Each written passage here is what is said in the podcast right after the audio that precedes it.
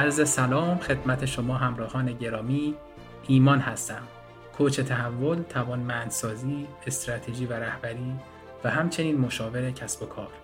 با یک گفتگوی دیگه در خدمتتون هستیم تا از زاویه دیگه زندگی که از موفق ترین فارسی زبانان دنیا رو بشنویم. توی این سلسله گفتگوها و یا مصاحبه های صمیمی که با افراد تاثیرگذار فارسی زبان دنیا داریم سعی می‌کنیم مسیر منتهی به موفقیت رو از زبان خودشون بشنویم. قصد داریم از تلاش ها، ناامیدی ها، امیدها و از انتخاب هاشون آگاه بشیم که قطعا می‌تونه توی زندگی ما هم تاثیر مطلوبی بگذاره و ما رو در راهی که هستیم ثابت قدم تر کنه. پیشا پیش از اینکه با ما همراه هستید بسیار سپاسگزارم. سلام و عرض ادب. خدمت بینندگان و شنوندگان عزیز. با یک گفتگوی دیگه با ما هستین. امروز میزبان حامد جان هستیم. حامد جان سلام. سلام. بالاخره تونستیم با هم صحبت کنیم بعد از یک سال. دقیقا. خیلی هم من افتخار می‌کنم که دعوت منو پذیرفتین. دکتر حامد ولیزادگان یکی از افتخارات ایران. امروز میزبانشون هستیم. حامد جان میکروفون در اختیار شما. اگر می‌خوایم با بیننده و شنونده سلام احوال پرسی کنیم. حتما من حامد ولیزادگان هستم. الان یه ده سالیه که تو ناسا کار می‌کنم. کارم بیشتر استفاده از یادگیری ماشینه در پروژه فضایی. ما یک سال پیش من و ایمان قرار بود با هم صحبت بکنیم که انقلاب زن زندگی آزادی شروع شد. دیگه یه جورایی سخت بود. یکم برای خود من یکم هم کلا که ایمان برنامهش کنسل شد و باعث شد که تا الان عقب بیفته و خب الان احساس کردیم که فرصت خوبیه که بالاخره اینو انجام بدیم. خوشحالم که داریم صحبت می‌کنیم. خیلی ممنون. یکی از حالا دغدغه‌های حامد جان همین کل این مسیر این بود که دقیقا چه محتوایی گفته بشه و اینکه خیلی هدفشون این بود که کمک بشه به مردم ایران. واقعا حامد یکی از افرادی هست که با اینکه خارج از ایرانه ولی دغدغه تک تک جوانای داخل ایران و مردم ایران رو داره حتی سرس خارج از ایران. و من خیلی خوشحالم که این گفتگو رو داریم. مطمئنم که از گفتگوی خیلی خاص میشه چون من در مورد حامد جان اول از همه از طریق نیاز آشنا شدم. یه سلام می‌کنم به نیاز. و انقدر نیاز در مورد حامد تعریف کرد توی یک تماس تلفنی که ما با هم داشتیم که این باعث شد من کلا همون روز یادم نمیره برم کل اینترنت رو بگردم و در مورد حامد بخونم. و خوشحالم که ما در این حوزه در خدمتشون هستیم. میریم به عنوان سوال اول.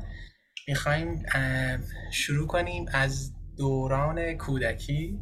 البته یه نکته هم بگم. من به حامد جان قول دادم که روتین برنامه خیلی مثلا تکراری نباشه و خیلی ماشینی نباشه. خیلی گفتگوی صمیمی تری باشه و سعی می‌کنم سوالات فلبداهه و سوالات جدیدی هم بپرسم. و توی بحثا هم شرکت کنم. ولی خب می‌خوام از دوران یکم جوانتر شروع کنیم کودکی. اینکه شما کجا به دنیا آمدین و تا چه سال تا چند سالگیتون ایران بودین؟ آره حتما. نیاز خیلی لطف داره که چی کرد. حالا اون قدم خبر نیست. احتمالا تو اینترنت هم گشتی. چیز خاصی هم پیدا نکردی. ولی خب من با زندگی خودم خوشحالم و احساس کردم که وقتی آدم با خودش خوشحاله خب خوبه که این خوشحالی هم انتقال بده و دیگران رو هم سهیم بکنه و شاید هم یکی از این تجربه کم من داشتم خب به درد دیگرانم بخور من تو شهر شاهی در مازندران به دنیا آمدم متولد 1355 هستم. بچگیم با سنگ مرمر بازی و گردو بازی تو کوچه های شمال شروع شد. و هنوز هم کنوزه آخرین بار که رفتم 6 سال پیش بود ایران ولی هنوز هم کنوزه تو روستای پدرین وقتی میرم بوی در واقع گاو و گوسفند و شالیزار برام جذاب. خب ما دور جز نسل هستیم که خب خیلی سنتی به, به پرورش پیدا کردیم.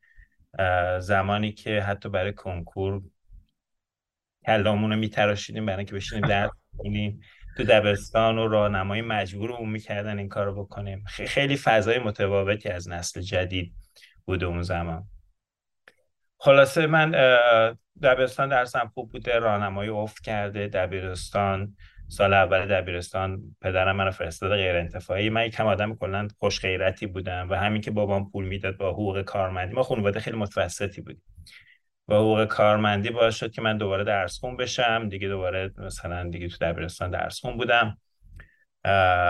و خب موقعی که کنکور می‌خواستم امتحان بدم اون موقع خیلی انتظارات تو شهر ما از من و یک سری از دوستا خیلی بالا بود. ولی خب من استرس خیلی زیاد داشتم. کنکور اون موقع دو مرحله بود. مرحله اول خوب نشد خیلی. از کنم خدمت شما که باعث شد که رتبم بذار خوردی شد. اونجا مرحله اول اینطوری بود که بیشتر درس عمومی بود. و شما انتخاب رشته می‌کردی. تو مرحله دوم بیشتر تخصصی بود. و من رتبم 1100 شد تو منطقه دو و خودم دوست داشتم بذارم بعد سال بعد. اون موقع 100 تا می‌تونست انتخاب رشته بکنی من دوست داشتم بیشتر دانشگاه تهران رو بزنم. ولی خب همونطور که فکر کنم برای همه تو ایران اینطوریه. پدر مادر اصرار می‌کنن نه بیشتر انتخاب کن. فضایی که فضای فرهنگی به نظرم غلطیه. و باعث شد که حالا خیلی هم بد نشد نتیجه شد ولی باعث شد که من 24 تا انتخاب رشته کردم و شیراز و اصفهان هم زدم. آخرش دانشگاه اصفهان آخرین رشتم آخرین انتخاب رشتم که 24 رومی بود رو قبول شدم که دانشگاه اصفهان رشته کامپیوتر مهندسی نرم افزار بعدش من ترم پنج لیسانس یه درس هوش مصنوعی گذروندم که دیگه عاشق هوش مصنوعی شدم. دیگه کلا درس معمول رو ول کردم. کارم این بود که بشینم شبکه عصبی بخونم و هوش مصنوعی بفهمم چی و کتاب روانشناسی بخونم و نورولوژی بخونم علوم در واقع عصب شناسی بخونم و اینا. و در نهایت فوق لیسانس آمدم دانشگاه تهران.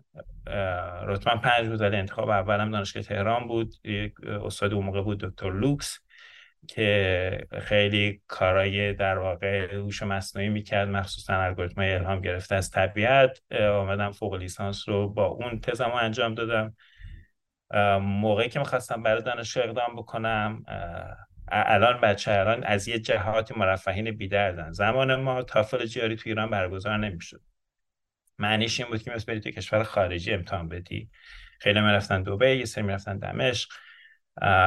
اون موقع حتی ما کردیت کارت نداشتیم. معنیش این بود که اگر می‌خواستیم اپلیکیشن فی پولی که باید برای هر دانشگاهی بدی برای اینکه مدارک رو بررسی بکنن کارت اعتباری وجود نداشت. منم هیچ فامیلی خارج از ایران نداشتم اون زمان.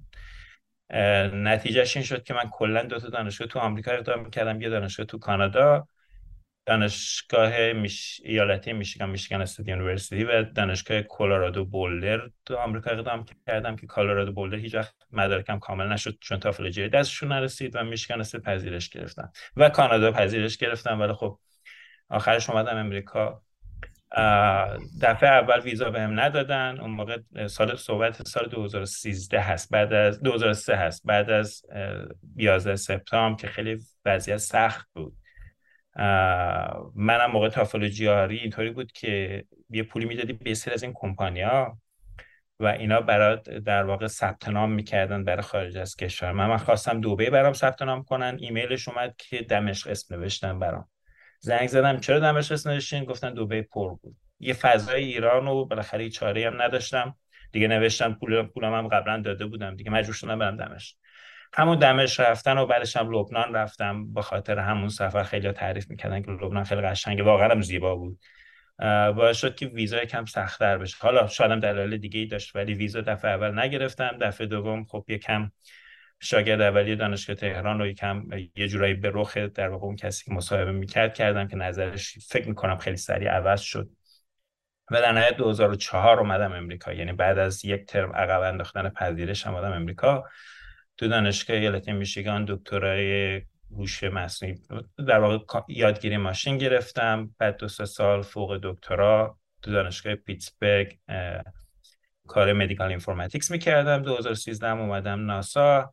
الانم که تو ایتالیا هستم برای کنفرانسی و ترکیبی از کنفرانس و در واقع یکم تفریح و در خدمت شما. خیلی ممنون. چقدر پاسخ خوب و مسخف مختصر و عالی بود. همونجور که قبلا صحبت کردیم حامد عزیزی یک سری از مخاطبین ما مادرها و پدرهای هستن. که فرزنداشون یا کنکور دادن امسال یا سال دیگه می‌خوان بدن. یا حتی خود اون فرزندا در واقع این گفتگوها رو بعضیا میشنون. ولی خب تعداد مادر پدرها بیشتره طبق کامنت هایی که من می‌گیرم دایرکت که می‌گیرم. و خیلی الان همچنان با اینکه فرق کرده نسبت به گذشته همچنان کنکور یک یه قول بزرگه. یعنی انقدر بزرگه که یک خانواده داره درگیر میشه. یعنی هممون رد کردیم. می‌خوام بگم که پیغامتون به کسایی که امسال کنکور دادن به هر دلیلی دانشگاهی که می‌خواستن قبول نشدن یا اونایی که می‌خوان سال آینده بدن پیغامتون به اونا چیه؟ ببین فقط کنکور نیست کلا زندگی اینطوریه. یعنی اینکه حالا کنکور تموم بشه مرحله بعد دوباره همینه. دکترا می‌خوای بگیری تو آمریکا دوباره استرس زیاده. میری تو محیط کار دوباره رئیس بد داری. میری فرض کنم توی فرض کن یه تو پروژه یه پروژه‌ای داری یه کاری رو انجام میدی جواب نمی‌گیری. همیشه هست. تا موقعی که آدم دنبال این باشه که جواب بگیره جواب گرفتنم سخت میشه. من خودم روی کردم اینطوریه. همین الان که دارم باید صحبت می‌کنم هم نشم بهت گفتم کنم شاید دیر برسم. رفتم قشنگ یه جای نشستم توی بیرون فضای بیرون یه غذای سفارش دادم. خیلی سبک البته چون خیلی از رستوران اینجا بسته از هفت باز میشه. الان هم در واقع ساعت هشت هشت و بیست دقیقه است بیست دقیقه شب به زمان ایتالیا. رفتم یه لیوان شراب خوردم بعد دیدم نه خوبم یه لیوان شراب دیگه. روی کردمون رو باید عوض بکنیم. یعنی اینکه تا موقعی که این ذهنیت رو داریم که خب الان چی میشه؟ استرس داریم. جواب هم خراب میشه. من خودم بدترین جواب گرفتم موقع کنکور سراسری بوده برای اینکه استرس داشتم. حالا روی کرد چیه؟ روی کرده من چیه؟ من خیلی کار می‌کنم در طول روز ولی دلیلش این نیست که نه تقاضا زیاده تو محیط کاریم که کار زیاد بکنم. می‌تونم مثلا کار یه ساعت کارم نکنم. فقط برای اینکه علاقه دارم یه مسئله ای رو دارم حل می‌کنم. یعنی اون کسی که پشت کنکورم هست اگر داره مثلا فرض کن چه می‌دونم الان نمی‌دونم کتابا تو ایران چیه ولی مثلا چرا حل انتگرال داره میگی می‌کنه داره یاد می‌گیره این باشه داره یه چیزی یاد می‌گیره. کلا این دنیایی که ما توش هستیم من واقعا به این اعتقاد دارم که ما تو این دنیا آمدیم برای که مسئله حل بکنیم. حالا مسئله مسئله روابط فرض کن با جنس مخالفه تا چه می‌دونم صبح بیدار میشیم همه چی خوبه بعد می‌خوایم مثلا فرض کن مثلا برای من چند روز پیش آمد حالا بیشتر توضیح میدم برای خواستم برم یه سری موضوع تو روم بعد آخرش فهمیدم بعد از یه ماه پیش بلید می‌گیرم. خب خیلی دپرسینگ بود دیگه. و می‌تونستم مثلا خیلی حالا مودم کلا عوض بشه و این مود عوض شدن حالا دوباره در موردش صحبت می‌کنیم که چقدر همه چی رو تحت تاثیر قرار میده. ولی با این روی کرد که خب حالا دنیا که به ته نرسیده میرم میرم ببینم چه خبر و اتفاقا نتیجه که گرفتم خیلی روز خوبی داشتم. نهایتا نکته هم اینه که این این مایندست این در واقع حالت ذهنیه همه چی رو تعیین می‌کنه که چقدر ما موفقیم چقدر نیستیم.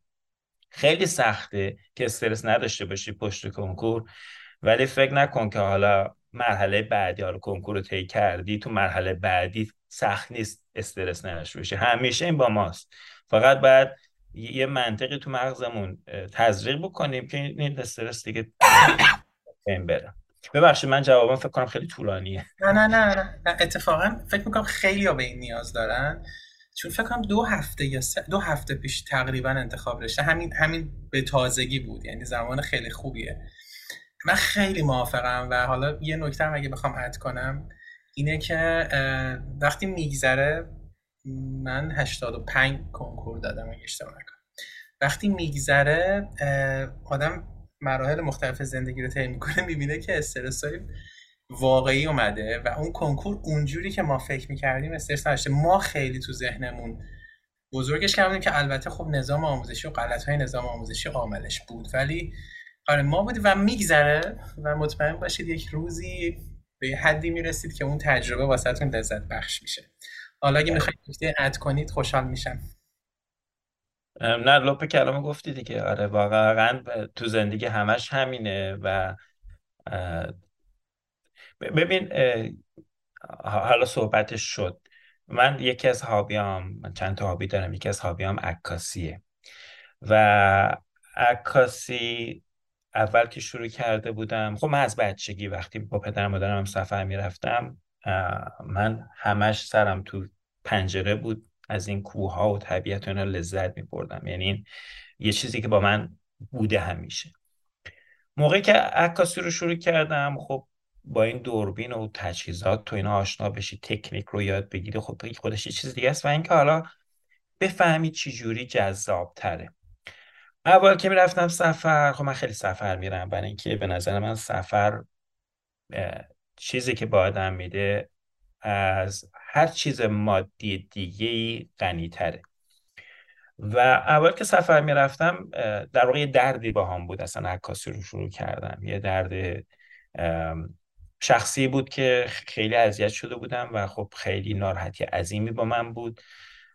یه جوره زامبی شده بودم و تو این زامبی شده بودن شدن ساعت ها رانندگی می‌کردم و متوجه نمی‌شدم و ولی توی این رانندگی دنبال عکاسی بودم دنبال سوژه عکاسی بودم. و حالا چی جوری که برنامه ریزی می‌کردم روزهامو اینطوری بود که مثلا فرض کن دو هفته ما خواستم برم ایسلند.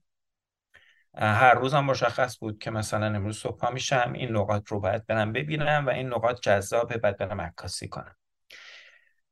اوایل تو راه که می‌رفتم از نقطه A می‌خواستم برم B B می‌خواستم برم C نقاطی که بود که به نظرم جذاب بود. حالا دو تا نکته هست. یکی اینکه اول چیزی که تو تصور می‌کنی چیزی جذابه و مطالعه می‌کنی با چیزی که واقعا می‌بینی خیلی فرق می‌کنه. حالا دوباره در مورد اینم می‌تونیم صحبت بکنیم. ولی A می‌خواستم برم B اگر وسط این A تا B که رانندگی می‌کردم چیز جذاب خیلی خوبی می‌دیدم پای نمیستادم چون همش حول داشتم این نقاط رو برسم. بعد از یه مدتی فهمیدم نه. به بی رسیدم اصلا چیز خاصی هم نبود. این وسط چیزی که دیدم جذابتر بود. یاد گرفتم که اصلا این مقصد رسیدن چیز جذابی نیست. این مسیره که جذابه. حالا بحث زندگی همینه. این مسیری که ما تو زندگی هست میریم جذابه نه مقصد می‌خوام بریم. ما همش دنبال این که یه نقطه بعدی بریم. از کنکور رد بشیم فارغ تحصیل بشیم بریم آمریکا. اینا وقتی میریم من می‌بینم هیچ خبری هم نیست حالا تو ایران خیلی اوضاع بده مطمئنا خارج شدن خوبه. ولی این طی مسیره که جذابه. حالا وقتی آدم می‌خواد کنکور بده این مسیری که کنکور داریم و تا کنکور بدی از اون لحظهش استفاده بکن. و به نظر یعنی جذابیت هاش رو پیدا کن. وقتی داری مسئله رو حل می‌کنی مثلا فرسون تو ریاضی اون شوقی که درت به وجود میاد اون قشنگه. نه حالا کنکور چی میشه اصلا مهمم نیست. حالا شاید شاید این کمک کنه بیشتر. این نگره. چقدر این نگرش نگرش قشنگیه. ما از بچگی یاد نگرفتیم که خود مسیره و اون زمانی که تو مسیر می‌تونیم فرصت ها رو ببینیم مهمه. تا اینکه هی دنبال رسیدن به خورداد هر سال بودیم که مدرسه تموم شه کنکور مهاجرت مراحل بعدی زندگی ازدواج کار هر چیزی. و این این به نظر من این نگرش نگرشه که یک نفر به دست بیاره احساس خوشبختی می‌تونه بکنه با. دوستان عزیزی که دارن می‌بینن و میشنون من می‌خوام بهتون بگم که اینکه حامد جان خود time و مدیریت می‌کنه تو زندگی شخصیشون که به passion project مثل هنر و عکاسی می‌رسه این نیست که سرشون خلوته. حامد جان من یه خبری رو همون سال پیش که نیاز بهم گفت از حامد جان خوندم که نوشته بود دانشمند ایرانی ناسا پس از که بیش از 300 سیاره فراخورشیدی رو تونسته فراخورشیدی ناشناخته رو تونسته کشف کنه. مثلا معرفی شد به عنوان که ایرانی پر افتخار. می‌خوام بگم ما داریم در مورد این صحبت می‌کنیم که هیچ وقت نمی‌تونیم بهونه بیاریم که وقت نداریم واسه پشن پراجکت هامون. یا هنرمون حامد با این همه افتخارات بزرگ و اکتشافات خوب وقت کرده که به اینجا برسه پس ما هم می‌تونیم. و می‌خوام همینجا یه سوال بپرسم از حامد عزیز. این که دنیای یک متخصص هوش مصنوعی و ماشین لرنینگ و کسی که اکتشافات خیلی خوب تو ناسا داره چجوری با هنر گره می‌خوره؟ و نگاه شما از عکاسی و هنر چه نگاهیه؟ چه چیزی پشتش با شما حرف می‌زنه؟ از دید من خیلی حالا کاری که تو ناسا می‌کنم مثلا اهمیتی نداره. هنر مهمتره. یعنی هنر خلاصه این که ما ببین خیام شعرش هنره دیگه. داره ب... داره دغدغش اینه که برای چی اومدیم و برای چی اینجاییم و کجا قراره بریم. خلاصش اینه دیگه. حالا من کم شاید رومانتیک تر دارم صحبت می‌کنم برای اینکه ایتالیا هستم مهد هنر واقعا. یعنی این آدم ها رو دادم تو خیابون می‌بینه تک تکشون لذت می‌بره. و برای اینکه اینا آدمایی که زندگی رو فهمیدن. تو آمریکا آدما زندگی می‌کنن برای اینکه کار بکنن. اینجا کار می‌کنن برای اینکه زندگی بکنن. این نشون میده که اینا زندگی رو فهمیدن. نهایتا اگر آدم بخواد خیلی تصویر بزرگ نگاه بکنه ما همه ما علافیم دیگه حالا قرار بیم اتفاقی هم قرار نیست بیفته. مثلا تو کهکشان رو نگاه بکنی چندین میلیارد کهکشان وجود داره. تو منظومه شمسی چندین میلیارد ستاره وجود داره. چندین بیشتر از تعداد ستاره ها سیاره وجود داره. حالا ما هم این گوشه افتادیم مثلا ناچیزیم هیچ خبری هم نیست. وجودمون یا عدم وجودمون هیچ تغییری در کره زمین هم ایجاد نمی‌کنه. الان من امروز محو بشم هیچ اتفاقی هم نمیافته. اون وقت چی جذابه؟ جذابیش اینه که خب بفهمیم که آقا جان یه سری چیزا مثلا چه می‌دونم یه مثال برات بزنم شاید بیان کنه. من یه روز تو آمریکا صبحانه میخوردم. و نون و گردو اصل خوردم. اون وقت این نون و گردو اصل با چای خوردم. موقعی که می‌خواستم برم آشغالا رو بریزم تو سطل آشغال تو اون لحظه یه نسیمی زد به صورتم و ترکیب این نسیم و یک تکه از گردویی که لای دندونم گیر کرده بود یهو منو برد تو دنیای شمال ایران. و تمام خاطرات من زنده شد و اون لحظه زیبایی که در ذهن من ایجاد شد هیچ جوری قابل وصف با هیچ چیز دیگه ای نبود. نکتم اینه نکتم اینه که این چیز کوچیکه که جذابه. اینکه چه می‌دونم یکی رو میخندونی خوشحال میشه بهش محبت می‌کنی. چه می‌دونم با یکی صحبت می‌کنی و مشکلی ازش رو حل می‌کنی.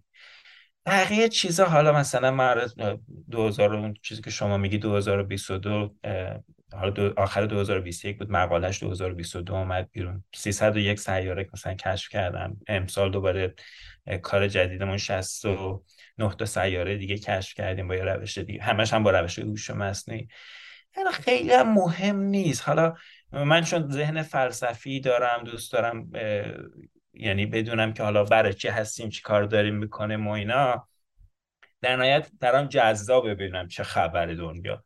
ولی در نهایت بینم آگاه هم که خیلی هم اتفاق خاصی نیست. تنها دلیلی که زیاد کار می‌کنم این نیست که حالا مثلا خب خیلی تو آمریکا یه جوری بردن یعنی دارن کار می‌کنن برای اینکه یه حالت بردگی دارن. من برای من یه سری علامت یه سری سوال تو ذهنمه. من این سوال رو حل می‌کنم برام جذابه فقط همین. و خیلی هم خیلی مهم نیست واقعا. حالا 300 تا سیاره بشه هزار تا سیاره. خیلی فرقی هم نمی‌کنه برای کسی. چقدر لذت بردم. شنونده می‌دونم من وقتی ساکت میشم می‌گیرم فکر می‌کنم من خودم خیلی حامد من می‌تونم یه بیت یه شعر یه دو بیتی از خیام بخونم؟ چون اسم عزیزه من عاشقشم. خیلی نزدیک به کانسپتی که شما گفتیم خیام میگه که خیام اگر زباده مستی خوش باش. با ماه رخی اگر نشستی خوش باش. چون عاقبت کار جهان نیستیست انگار که نیستی چو هستی خوش باش. بسیار زیبا. بود من یه زمانی تمامش دو بیتی خیام حفظ بودم از بس میخوندم. خیلی سخته. دوستانی که میشنون خیام جز سخت تریناست ولی خب تعداد رو دو بیتیاش کمه دیگه. رباعیات خیام خیلی محدوده. شعرهای دیگه که خیلی در واقع شعر زیاد دارن. خب اولا که دو بیتیه خب خیلی کمه. بعدش هم تعدادش هم محدوده. خب زیادم بخونی دیگه بعد از یه مدتی دیگه حفظ میشه اتوماتیک. البته زمان صحبت زمان دوره دانشجویم دوره لیسانس دانشگاه اصفهان که بودم با زیاد میخوندم. خیلی. یه جا تو صحبت گفتین که حالا یه یه چالش بزرگی رو رد کردین یه یه چیزی فکر کنم از جنس رنج بود که بعد حالا این تحول بزرگ توی حالا شما شکل گرفت و این هنره انقدر خوب شکوفا شد یکی از مهمونا یه بار یه صحبت قشنگ کرد از خانم توران میرهادی که همیشه باید یک غم بزرگ و به یک کار بزرگ تبدیل کنی. و حالا من اینو دوست دارم در موردش یکم صحبت کنیم. خطاب به اونایی که الان دارن این پادکست رو میشنون. حالا یا تو ایرانن یا مهاجرت کردن. و در گیر یک رنجن. حالا اون رنج فرق نمی‌کنه. شخصی باشه کاری باشه. از دست دادن عزیز باشه که خیلی دردناکه من پدرم از دست دادم درک می‌کنم. و خیلی چیزا. ولی من خودم این اعتقاد دارم که وقتی یه رنج بزرگی سراغ آدم میاد آدم اگه بتونه اون موقع هرچه زودتر آگاه بشه می‌تونه از دلش یک شکوفایی زیبا ایجاد کنه. حالا در مورد اینم فکر می‌کنم بد نیست اگه نکته داشته باشین اد کنید حالا برای من برعکس بوده. من یک به یه مفهومی رسیدم که دو ساله مفهوم زامبی بودن و زامبی شدن. و هر چی بیشتر نگاه می‌کنم اغلب آدما می‌بینم زامبی هن. زامبی معنیش اینه که نمی‌فهمن چجوری صبح شب میگذره و یه جور در واقع تکرار روزهاست بدون اینکه بفهمن چجوری میگذره. اون موقع من زامبی بودم این یعنی اتفاق خوبی نبود. زامبی بودم ولی هنر رو در یه جورایی به هم خیلی چسبیدن. یعنی تو برای اینکه بشینی بتونی ساعتها دنبال سوژه عکاسی بگردی. حالا کاری که من می‌کردم عکاسی طبیعت بود. برای اینکه دنبال سوژه بگردی باید زمان رو نفهمی چی رو میگذره. و بتونی ببین مثلا من انگلیس سفر کردم سه هزار مایل درایو کردم. رفتم روم رفتم ارمنستان و گرجستان سه هزار کیلومتر درایو کردم. همش اینطوری آیسلند رفتم کلش رو درایو کردم. وقتی میگیم کلش رو درایو کردم مثلا آیسلند مثال برات بزنم این که خب اون فصلی که من رفتم سپتامبر بود. هنوز روزا خیلی طولانی بود. فکر کنم 14 15 ساعت روز بود. یه روز مثلا من ساعت 6 7 غروب خسته و هلاک. دیگه می‌خواستم برم هتل. ولی یهو دیدم یه کوه خیلی جذابی هست یه آبگیری جمع شده بعد این سایه کوه افتاده. دیگه پاهم تاور زده بود. ولی کفشم عوض کردم چکمه پوشیدم رفتم تو آب برای اینکه عکس بگیرم. الان این توانایی رو ندارم که انقدر در واقع اون زامبیوار بتونم عکاسی بکنم. شما می‌تونید مثل در واقع فرهاد کوهکن خب به خاطر یک عشقی کوه رو کند من حال خیلی تاریخم خوب نیستم نمی‌دونم چند سال طول کشید. ولی سالها مطمئنا طول کشید. اون یک دردی باهاش بوده که این کار رو کرده این کار به این بزرگی رو. و زامبی بوده. ولی خب هنر صبر می‌خواد. خب حالا من هنر رو خیلی شبیه ماهیگیری می‌دونم. شما ساعت وایسی یه دونه ماهی بکشی بالا دیگه. چی کنی؟ این خیلی کار صبره. و اون صبرم همینطوری به وجود نمیاد. یه یک دگرگونی درونی باید داشته باشی یا دنبال یه جوابی یک سوالی باشی یا درد شدیدی هست که زامبیت می‌کنه باشی. ولی در نهایت اتفاق یعنی حالا حداقل اون مودی که من بودم همه آدم ها اینطور نیستن. اتفاق خیلی خوبی نیست. ولی نتیجهش خب یه سری خروجی های خوب تولید می‌کنه. یعنی خداگاه نبودم اون موقعی که این کارا می‌کردم. ولی خب نتیجهش حالا یه سری عکس هست که حالا دوستان می‌تونن برن تو اینستاگرام ببینن. و هنوز هنوزم عکاسی می‌کنم. یعنی الانم خب مثلا قبلا یه کوله بار کول کول پشتی عکاسی همراه بود که 20 کیلو وزنش بود. الان خب خیلی کوچیکتر شده چون هم به مهارتم بیشتر مطمئنم همین که یعنی یک یه چیزی که که دوبار من شنیدم از آشنا و فامیل و دوست اینه که من هر وقت یه مشکلی در زندگیم پیش میاد تبدیلش می‌کنم به یک فرصت. حالا اون در واقع تبدیل شده به یه فرصت یه مهارتی یاد گرفتم که حالا عکاسیه و بهونه سفر میشه.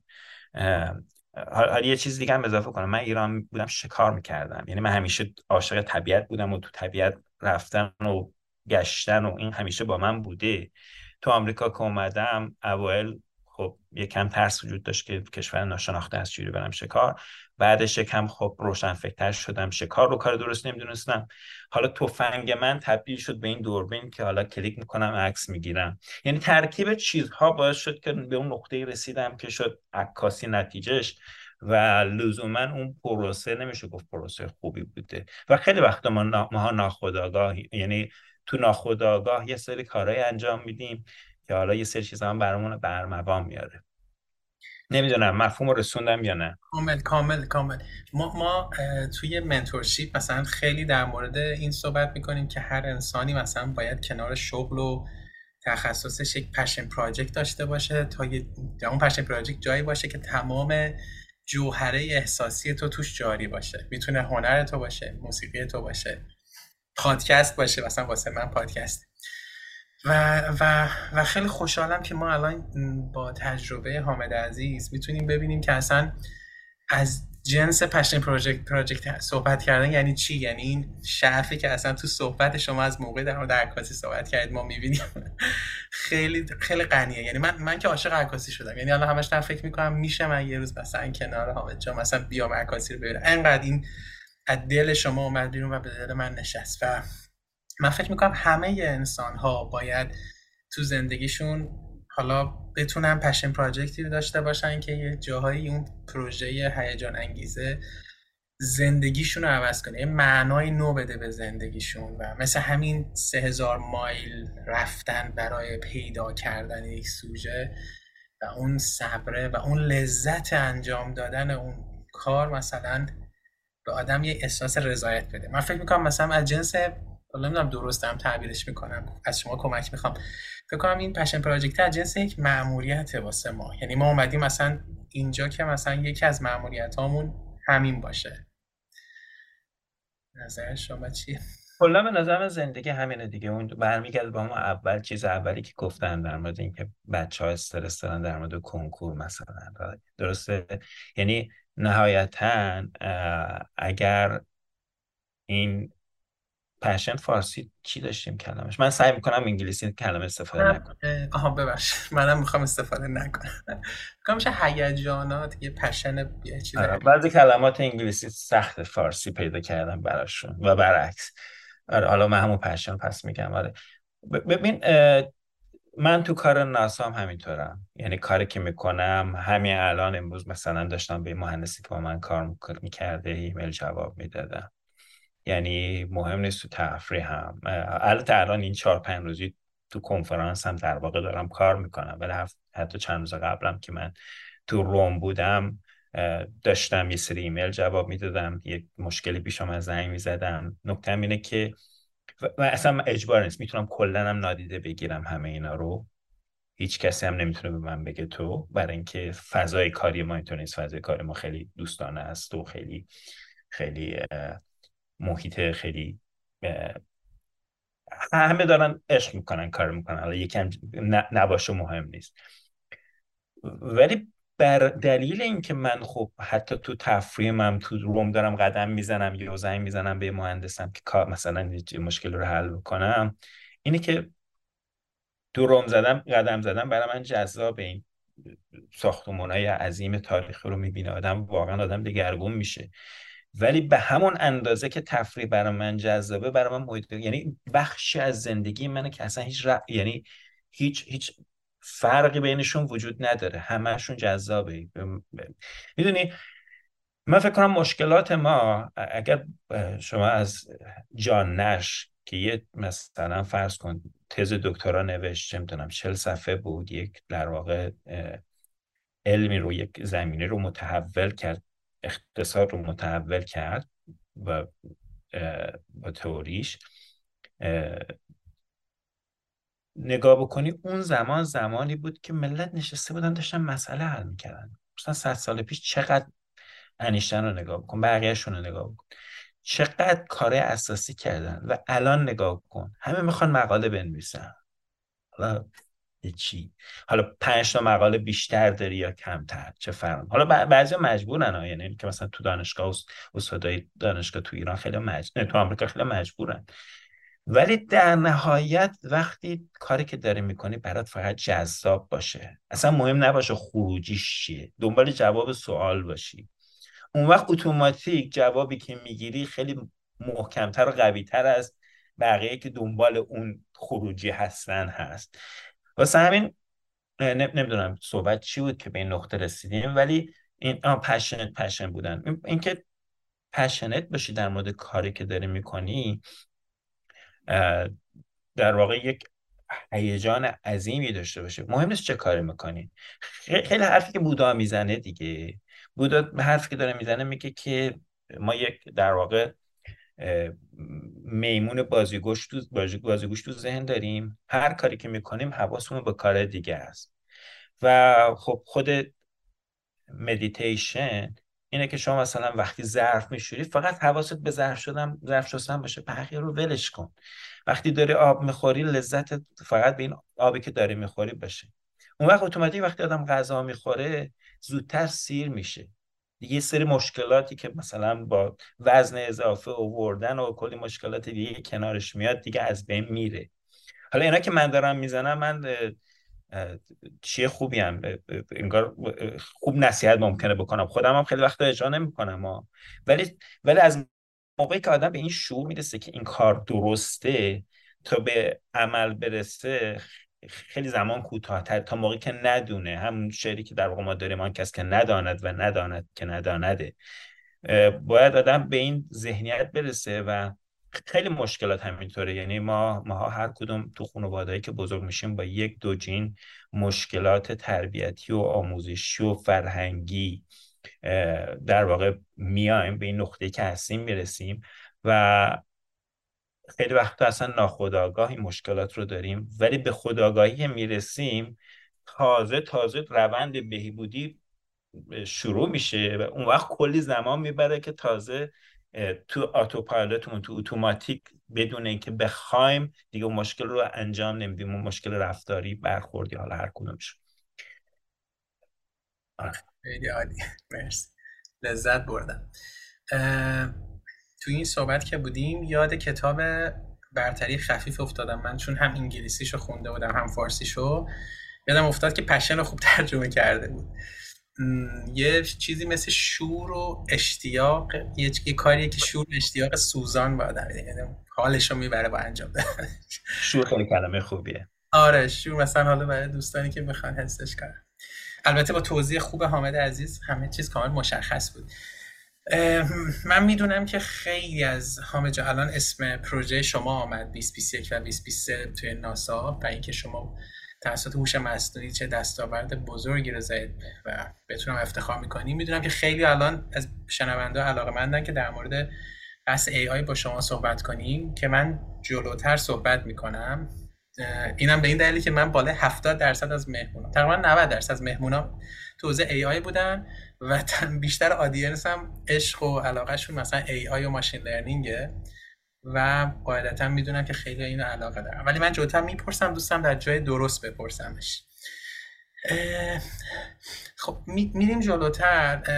می‌خوام برگردم رو توضیح که شما دادین. یه سال دیگه از صحبتتون بپرسم. شما وقتی اومدی 2004 امریکا در واقع فکر کنم تنها آمدین اگه اشتباه نفهمیده باشم. بله.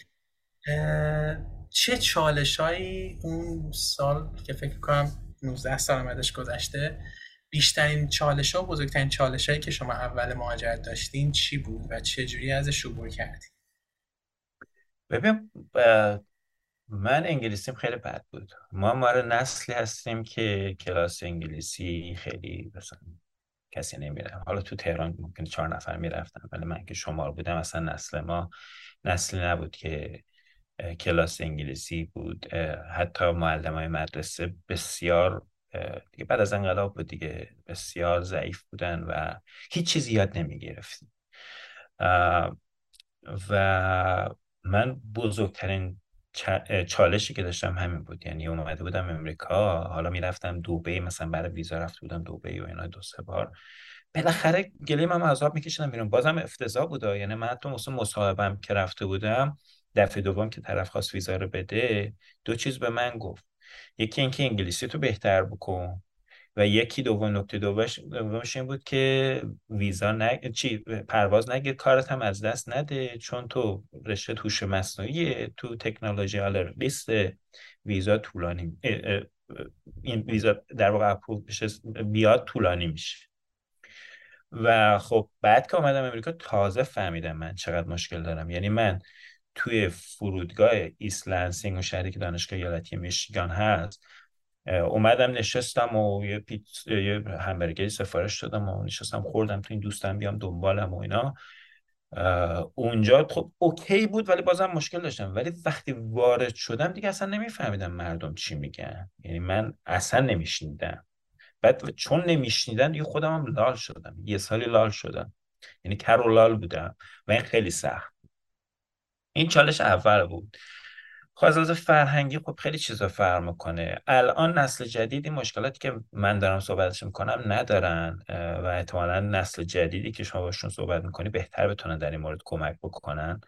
نسل ما نسلی بود که خب این ماهوارا وجود نداشت. اونقدر ملت نمی‌دونستن توی جای مثل آمریکا چه خبره چی جوری مردم چجوری فکر می‌کنن. خیلی فاصله زیاد بود. و هم من هم آدمایی که مثلا یک دو سال بعد اومدن و من راهنماشون بودم من خاطرات خیلی عجیب غریبی دارم از اینا که اینا براشون مثلا هیرون و ویرون بودم واقعا. زمان ما اینطوری بود. بس همین شاید من آدم درستی نباشم بخوام این سوال جواب بدم. شاید, شاید بچه های جدید بهتر جواب بدن این حرفو. مشکلات ما گونش یعنی نوعش متفاوت بود واقعا. آره، ولی واقعا زبان هنوزم به نظر من یکی از مهمترین هاست. خیلی مهمه و خودم هم می‌بینم که مثلا کسایی که میان خیلی جدی نمی‌گیرن فرایند و و میان مثلا شاک میشن که او مثلا زبان چقدر مهم بوده. ولی واقعا همین از لحظه ای که آدم از هواپیما پیاده میشه می‌بینه چقدر مهمتر از اونی بوده که فکرشو می‌کرد ولی خب الان به لطف یادگیری های دیجیتالی و این چیزهایی که بچه ها کار می‌کنن از ایران می‌تونن اگه مثلا وقت بذارن حرفه بشن. خیلی عالی. خب می‌خوایم اینجا در مورد دوران دکترا یکم صحبت کنیم. مخصوصا دوست دارم بر ما توضیح بدین که موضوع تز دکتراتون چی بود و آیا بعد از اون تونستید فعالیتی هم در ادامهش انجام بدید در مورد تزتون؟ من والا خیلی داستان عجیبی دارم. من اول که دانشگاه میشیگان ایالتی میشیگان اینطوری بود که باید یه استادی در واقع موقعی که پذیرش می‌دادن استاد علاقه من بود که باید کار بکنه. و در واقع استادی که به من علاقه نشون داد که با من کار بکنه و اون در واقع خیلی دفاع کرد و اینکه من نمره تافلم هم در واقع اون حد نصاب رو نداشت و چون من خیلی در مورد طبیعت و در واقع الگوریتم هوش مصنوعی الهام گرفته از طبیعت اینا صحبت کردم خیلی به وجد اومده بود و دفاع کرد. ولی آدم خیلی عجیب غریبی بود و من اصلا وقتی وارد آمریکا شدم انقدر بعد ازش شنیدم که اصلا یک سال تمام بیشش نرفتم. یعنی بعد از 5 6 ماه یه نامه آمد ایمیل اومد از دپارتمان که آقا تو کجایی؟ استادت میگه اصلا تو ندیدیش. من خب TA بودم RA نبودم و چون TA بودم اصلا لازمم نبود برم پیشش ولی خب خیلی عجیب بود کسم من رفتم گفتم آقا جان حالا با انگلیسی من خیلی بد دیگه خیلی بد مفهوم رسوندم که آقا من اصلا دوست ندارم با این کار کنم. خیلی خوب شش ماه وقت داره با استاد دیگه کار کنی یه سری option هم دادم که این استاد خوب می‌تونی زمینش مورد مثلا می‌خوره بتونه من با یه استاد دیگه شروع کردم به کار که assistant professor بود. کارش data mining بود. حالا data mining من تو فارسی چی ترجمه شده. ولی خب فرق data mining با یادگیری ماشین اینه که data mining خیلی کار ریاضی مثلا احتمالاتی اصولی نمی‌کنن کم بیشتر حالت الگوریتمیکه. و من بعد از اینکه یه مدت باش کار کردم خیلی راضی نبودم. با یه استاد دیگه ای اونم assistant professor بود صحبت کردم و با اون همزمان شروع کردم به کار. اصلا همزمان مقاله نوشتم با اون ولی اون راضی نمی‌شد من استاد من بشه به خاطر که خودشم اسیستن پروفسور. اسیستن پروفسور سطح اولیه‌ای که استادم استاد میشنه هنوز موقتن. نمی‌خواست اون یکی دیگه که اسیستن پروفسوره رو تحت تاثیر مثلا ضعیف بکنه و نمی‌خواست قبول بکنه. چون استاد مثلا یه دانشجو از دست بده خب یه چیز بدی داره براش. ولی بعد از چهار سال من همزمان با هر دوتاشون مقاله می نوشتم و با هر دوتاشون کار می‌کردم. بالاخره اون راضی شد و من تازه استاد عوض کردم و تز دوباره از روز, روز از نو روزی از نو. ولی تزم تو یه سری الگوریتما تو یادگیری ماشین هست بهشون میگن بوستینگ در واقع ایده اینه که چجوری مدل ها رو به ترتیب بسازی که مدل بعدی مدل قبلی رو کامل بکنه و در مجموع یک مدل خیلی قوی ساخته بشه. در واقع حالا اگه بخوایم خیلی تکنیکی صحبت بکنیم از لحاظ ریاضی این در واقع بهینه سازی تو دومین تو قلمرو تابع هست به اینکه تو قلم روی پارامتر باشه. اکثر یادگیری ماشین تو قلم روی پارامتر یعنی یه مدلی ما داریم یه سری پارامترهای آزاد داره و این پارامترها رو می‌خوایم بیاد بگیریم و در واقع این مدل وف پیدا کنه با محیطی که داره روش کار می‌کنه. حالا تو بوستینگ کاری که می‌کنن توی قلم روی تابع این بهینه می‌کنن. حالا خیلی به وارد جزئیات نشید و کاری که من می‌کردم اون بود و خب خیلی درگیر ریاضی و بهینه سازی و یادگیری ماشین بود. من از کاری که تو ایران می‌کردم خیلی فاصله گرفتم تو اون زمان. همه فاصله گرفتن. یعنی زمانی که من تو ایران با دکتر لوکس تو دانشگاه تهران کار می‌کردم کارم شبکه های عصبی و سیستم مورچه چیروی مورچه ها بهینه سازی می‌کنن و غذا پیدا می‌کنن برمیگردن و منطق مبهم اگر درست دارم تجربه کنم فازی لاجیک. و اینجور بحثا بود. بعد که اومدم خب خیلی شد بحث ریاضی و اون موقع که من دکترا رو انجام می‌دادم که صحبت سال 2004 تا 2010 انجام می‌دادم. این بحث ریاضی خیلی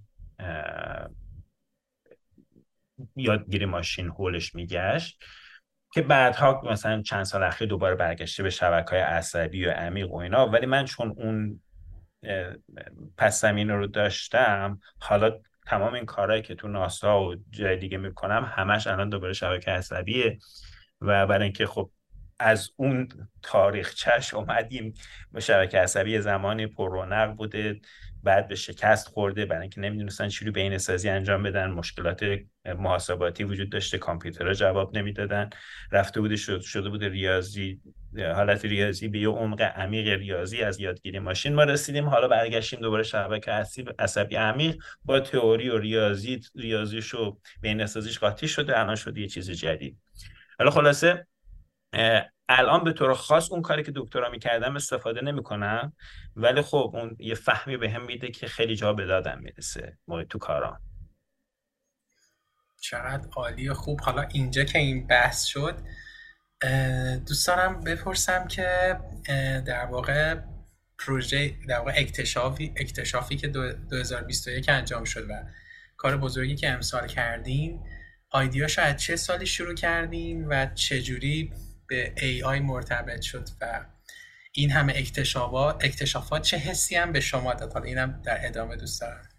ببین من 2013 که ناسا شروع کردم اولین پروژم یه پروژه بهم در واقع دادن که گفتن پروژه در مورد این بود که در واقع می‌خواستن تلسکوپ هابل رو طول عمرش پیش بینی بکنن. و خب یه سری علم وجود داره برای پیش بینی قطعات مهندسی. و بیشتر بر این اساسه که خب تاریخچه قطعه رو می‌دونن چجوری کار می‌کنه و بر اساس اون انجام میدن ولی یه قطعه بوده تو هابل و کارش این بوده. کارش این بوده که جایی که تلسکوپ می‌خواد نشونه بگیره رو این این در واقع نشونه می‌گرفت. اون وقت دقتش رو بخوای بدونی چقدر بوده این دقتش اینطور بوده که از تو لس آنجلس بتونی یک سکه 25 سنتی رو تو برجای تجارت جهانی نیویورک با یه چیه لیزر نشونه بگیری و بزنی. انقدر بد درک می بودم حالا من که اصلا کارم این نبود اصلا نمی‌دونستم تکنولوژی چیه. ولی ما می‌خواستیم پیش بینی بکنیم که چقدر اون قطعه عمر می‌کنه.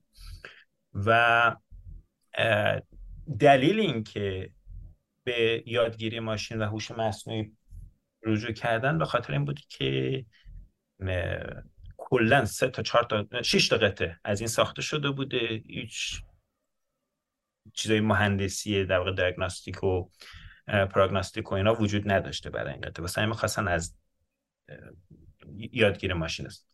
ما اولین پروژه بوده. ولی خیلی خیلی حالا جواب سوالتو بدم. خیلی سریع بعدش من کلا کار مهندسی خیلی دوست ندارم. بیشتر کارهای ساینس دوست دارم. به خاطر اینکه ذهنی که دارم فلسفه و دنیا و برای چی زندگی می‌کنه اینا علاقه مندم خیلی بحث, بحث مهندسی برای من جذاب نیست. بیشتر بحث علم جذابه که حالا دنیا چه خبره اون بالا چه خبره دادای علمی. که همه جام هست و داده ها هر کسی هم بخواد الان یه کسی تو ایران هم بخواد این دادایی که من استفاده می‌کنم می‌تونه بره استفاده بکنه هست. در دسترس هم هست. حالا اون موقع ما در واقع با آدمایی که رو پروژه کپلر تلسکوپ کپلر کار می‌کردن ارتباط برقرار کردیم. گفتیم آقا اون در واقع PI اون پروژه در واقع کسی که کل pipeline اون پروژه تلسکوپ رو می ساخته با اون ارتباط برقرار کردیم و اونم آدمی بودی که هوش مصنوعی رو دوست داشت که تو این پروژه وارد بشه. برخلاف عموم آدم هایی که تو در واقع علوم سیاره شناسی بودن این آدم آدمی بود که خودش از signal processing اومده بوده پردازش سیگنال اومده بوده یک ذهنیت ریاضی قوی داشت و می‌فهمید. هنوز باش کار می‌کنیم. و این آدم مثلا علاقه من ولی زبان خیلی سختی بود خیلی باش ارتباط برقرار کردن سخت بود. و با این شروع کردیم به کار. اون موقع من تنها بودم نه پولی بود روی این پروژه فقط همینجور. من تو زمانه مثلا خالیم وقت گیر می آوردم این سری کار انجام میدم ولی یواش یواش این صحبت 2011 2012 ولی یواش یواش تیم درست کردم سعی کردم اینترن مجانی بگیرم. یه سری راه هست برای اینترن مجانی چون بودجه نداشتیم رو این کار. و اینترن مجانی بگیرم در واقع یه کاری بود که از صفر شروع شد و یواش یواش الان من پروژه مثلا از ناسا پروژه سه ساله بزرگ دارم. که می‌تونم هم نیرو بگیرم هم در واقع اینترن بگیرم. ولی یک در واقع کلید این پروژه کلید اساسی که ما شبکه عصبی عمیق استفاده کردیم 2018 خورد. من یه دانشجوی دانشجوی بین المللی مجانی گرفتم.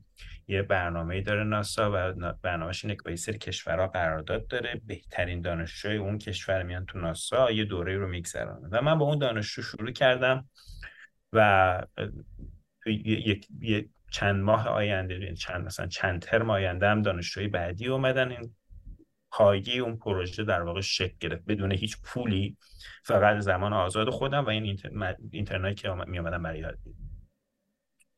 کار خیلی ساده نبود. در نهایت کاری که ما کردیم این پروژه کپلر و تست کارشون اینه. کلا 25 سال عمر سیاره پیدا کردنه توی کلا چیز بشه سیاره که میگم سیاره خارج از منظوم شمسی. و دلیل سختیش اینه که شما هر سیاره ای که خارج از منظوم شمسی باشه چون سیاره از خودش نوری نداره اون وقت پیدا کردنش که نمی‌تونی مستقیم ببینیش که. مگر اینکه سیاره خیلی بزرگ باشه نزدیک ما نزدیکترین سیاره ای که پیدا کردیم خارج از منظوم شمسی چهار چهار نیم سال نوری فاصله داره. یعنی نور چهار نیم سال طول می‌کشه تا برسه بهش. خب خیلی دورن دیگه. و حالا روش های مختلف وجود داره. یه روش که بیشترین سیاره باش کشف شده و ما در واقع ازش استفاده کردیم این روشی که پروژه کپلر و تس بر اساس اون کار می‌کنن. پروژه کپلر بهش میگن ترنزیت متد. بر این اساس کار می‌کنن که نور یعنی از ستاره عکس می‌گیرن. حالا این عکس رو هی مداوم می‌گیرن. مثلا کپلر هر نیم ساعت یه عکس می‌گیره. و نگاه می‌کنن که خب اگر سیاره دورش بچرخه اگر ما خوششانس باشیم اون محوری که سیاره دورش میچرخه بین ما و ستاره باشه ممکنه یه جای دیگه یه زاویه دیگه باشه. بین ما و ستاره باشه اون وقت موقعی که سیاره بین ما و ستاره قرار می‌گیره یه کوچولو نورش کم میشه. ما صحبتمون خیلی کمه ها چون اندازه سیاره خیلی خیلی کوچکتر از ستاره است. نوری که کم می‌کنه وقتی بین ما و ستاره قرار می‌گیرم خیلی کم ولی اگر این اتفاق بیفته و چی باشه؟ پریودیک باشه یعنی به طور متناوب تو مثلا هر مثلا فرض کن 6 6 ماه این اتفاق بیفته یا هر 6 ساعت این اتفاق بیفته. اون وقت ممکنه این یه سیاره باشه که دورش میچرخه ولی لزوما سیاره نیست. مثلا می‌تونه دو تا ستاره باشه دور هم میچرخه. ممکنه نویز تلسکوپ باشه که در واقع به طور شانسی و اتفاقی ما داره می‌بینیم ممکنه خود ستاره ها موجودات زنده یعنی چی؟ یعنی دائما تشعشعاتشون کم و زیاد میشن. خورشید ما یه پریود 11 ساله داره. اون وقت ممکنه این به خاطر خود دینامیک خود ستاره باشه. اون وقت کاری که ما با هوش مصنوعی یادگیری ماشین کردیم این در واقع تشخیص دادن اینه که کدوم یک از این سیگنال ها متناوب هستن و نور ستاره رو کم می‌کنن سیارن کدومشون نیستن. و خب این یه در واقع بهش میگن طبقه بندی یا کلاسیفیکیشن تو انگلیسی. یک یکی از در واقع موضوعات خیلی استاندارد یادگیری ماشین. که چجوری شما مثلا مثلا همین چیزایی که تو اخبار هست مثلا همین بایومتریک مثلا تشخیص صورت. این آدم کدوم آدمه؟ اینا همشون طبقه بندی یا کلاسیفیکیشن اون وقت اونجا هدف این بوده که ما بگیم کدوم یکی از این در واقع سیگنال هایی که متناوبن نور ستاره رو کم می‌کنن سیارن کدومشون نیستن. و از شبکه عصبی عمیق براش استفاده کردیم و نشون دادیم. حالا بخشش این انجام این کار بود. بخشش متقاعد کردن این جامعه سیاره شناسی بوده که این کار کار درستیه. چون اینا اصلا اعتقادی به هوش مصنوعی ندارن. یه دلیلش که اینا خیلی آماریان و نمی‌دونن خب پایه هوش مصنوعی پایه در واقع یادگیر ماشین و این اینا همش در واقع آمار احتمالاته. ولی اینا چون این مدل ها مدل های خیلی پیچیده ای شبکه عصبی عمیق اینکه چون اینا نمی‌فهمن داخلش اتفاق میفته متقاعد کردن اینا خودش پروژه بود. و واسه همین اون مقاله اولی که ما نوشتیم تقریبا 50 صفحه دو ستونه بود. خب خیلی خوش تزه بخش بزرگیش در واقع متقاعد کردن این جامعه است که در واقع ما کاری که داریم می‌کنیم خطا توش نیست. و من معتقدم که تست زمان نشون میده که سیاره که ما پیدا کردیم احتمال خطا خیلی کمتر از سیاره که روش دیگه پیدا کردن. کار دومم که کردیم که امسال چاپ شده این بوده که اگر یه ستاره ما بدونیم در حال حاضر چند تا سیاره داره یعنی با روش های قبلی کشف شده باشه مثلا این ستاره سه تا سیاره داره. حالا یه سیگنال جدیدی کشف کردیم که مطمئن نیستیم سیاره هست یا نیست فقط به دلیل اینکه سه تا سیاره در حال حاضر داره احتمال اینکه این چهارمی سیاره باشه خیلی میره بالا. حالا کار مقاله این بوده که چجوری ما از این داده استفاده بکنیم. خروجی اون کلاسیفایر قبلی رو بگیریم با این داده ای که در واقع می‌دونیم این سیاره چند تا ستاره داره قاطی بکنیم اعتماد به نفسمون نسبت به اینکه این سیگنال جدید سیاره هست رو بالا ببریم و سیاره جدیدی کشف کردیم. حول ستارهایی که در حال حاضر سیاره وجود داشته دورشون حالا کاری که الان داریم می‌کنیم رو این تلسکوپ جدید که جایگزین کپلر شده اسمش از تست که پیش اینه که بالای ده تا. اون موقعی که ما مقاله اول نوشتیم در واقع کلا اگه اشتباه نکنم 5000 تا سیاره وجود داشته. ما 300 تا که اضافه کردیم در واقع 6.5 درصد تعداد سیاره رو اضافه کردیم. و خب 69 تا هم که امسال اضافه کردیم. خب مثلا الان مجموع شده 370 301 به اضافه 69 حالا تست این پروژه جدیدی که ناسا فرستاده این پیش بینی اینه که اولا خب بیشتر دنبال سیارهایی میگرده که احتمال زندگی روشون بالاتره. ستارهای دور ستارهایی که نزدیکترن به زمین. و فقط مشکلش اینه که نویز تلسکوپ بالاتره. واسه همین کشف سیاره با وسیله این تلسکوپ سختتر میشه. واسه همین تا حالا ما فقط حدود 200 خوردی. ما که میگم من نه بقیه. 200 خوردی سیاره از این تلسکوپ جدید پیدا کردن و پیش بینی برای اینه که بالای ده هزار تا سیاره وجود خواهد داشت و فقط این داده یک هست که باید بررسی بشه و پیدا بشه و ما داریم روش تمرکز می‌کنیم و کار می‌کنیم که سیاره جدید سیاره جدیدی رو این تلسکوپ جدید پیدا بکنیم.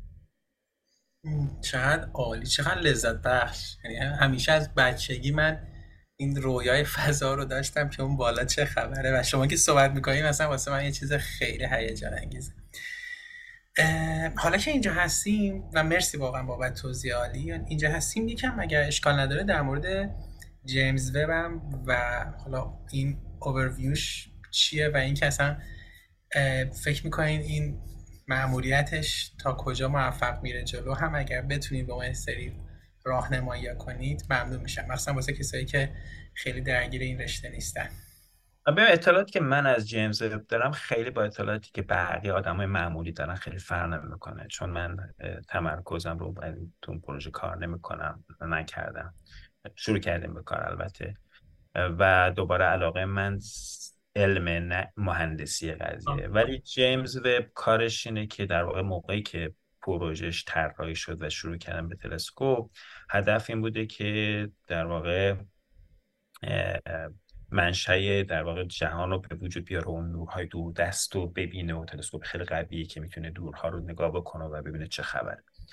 ولی تو طول در واقع قبل از اینکه این پروژه انجام بشه ما این سیاره این همه سیاره کشف کردیم. یکی از اتفاقاتی که افتاد و یکی از در واقع جهت هایی که واسه جیمز وب تعریف کردن اینه که سیارهایی که ما کشف کردیم و احتمال میدیم حیات باشه. وقتی میگیم احتمال میدیم حیات باشه یعنی فاصلهشون تو تا خورشیدشون تا ستارهشون معقول و منطقیه.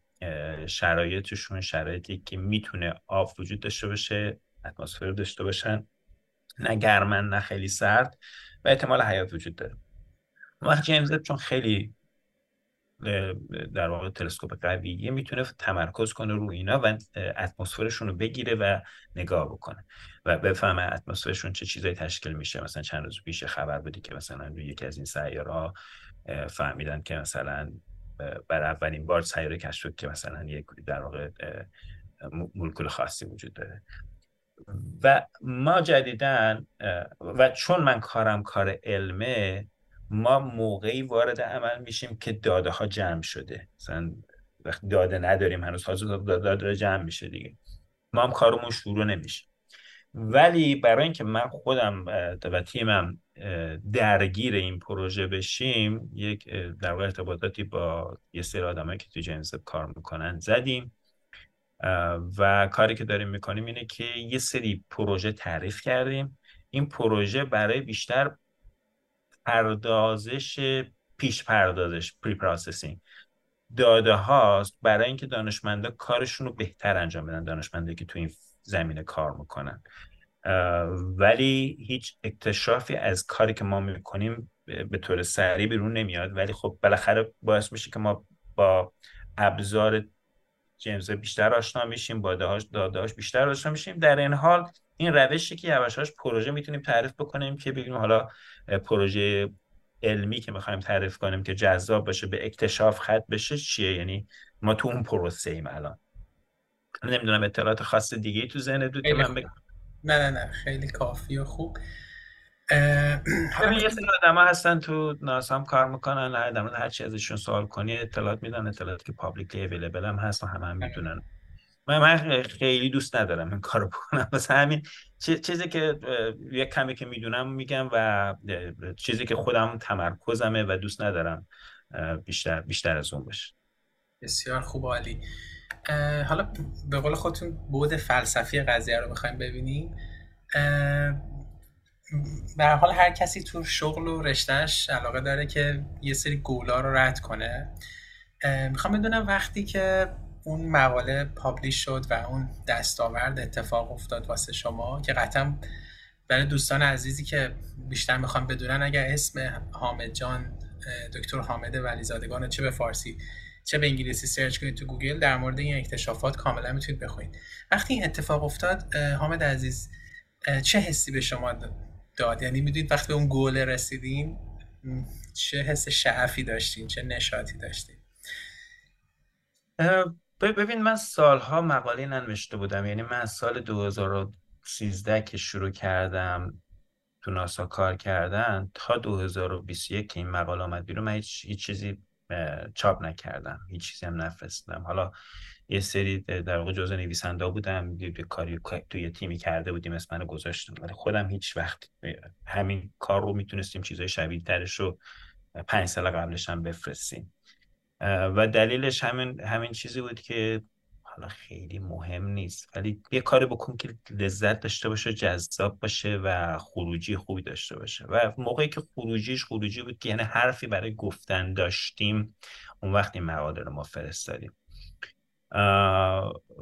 و وقتی خب مقاله چاپ شد یک در واقع تلاش خیلی سالها تلاش رو گذاشته شده بود وقتی به این رسید. چند تا اتفاق افتاد برای خود من؟ یکی اینکه اعتماد نفسم خوب رفت بالا. یعنی اتوماتیک توی همچین کار می‌کنی چون چون کار سختی بود. هم هم من, من به دانش و هوش مصنوعی یادگیری ماشین خودم اعتقاد داشتم اعتماد داشتم. ولی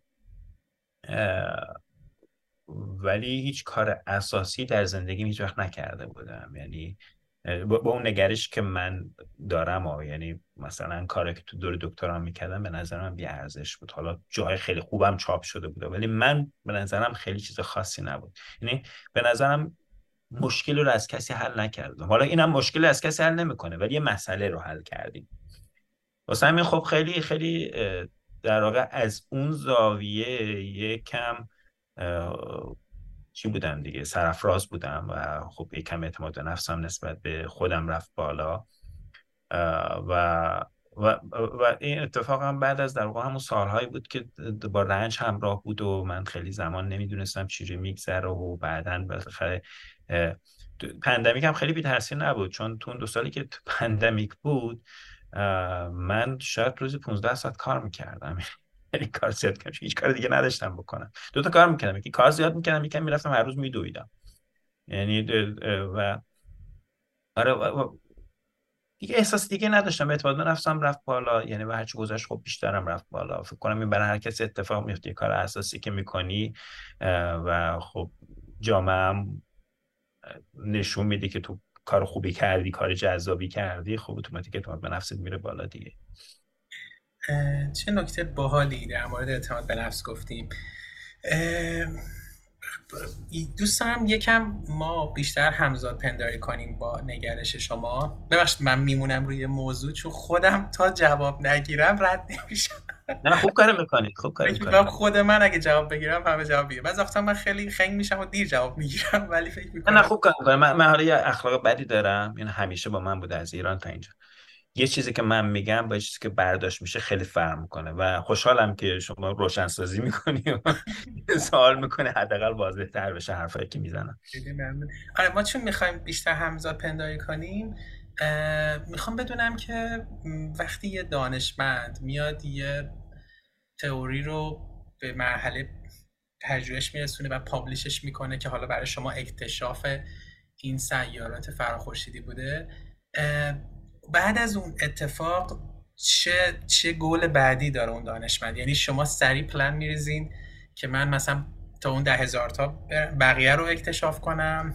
اصلا من همچه هدفهایی ندارم نه من اصلا هیچ هدف اینطوری ندارم. من, دارم فقط لذت می‌برم دارم این مسئله حل می‌کنم. اصلا هیچ خروجیش برای من اصلا مهم نیست. اولش هم گفتم فکر کنم.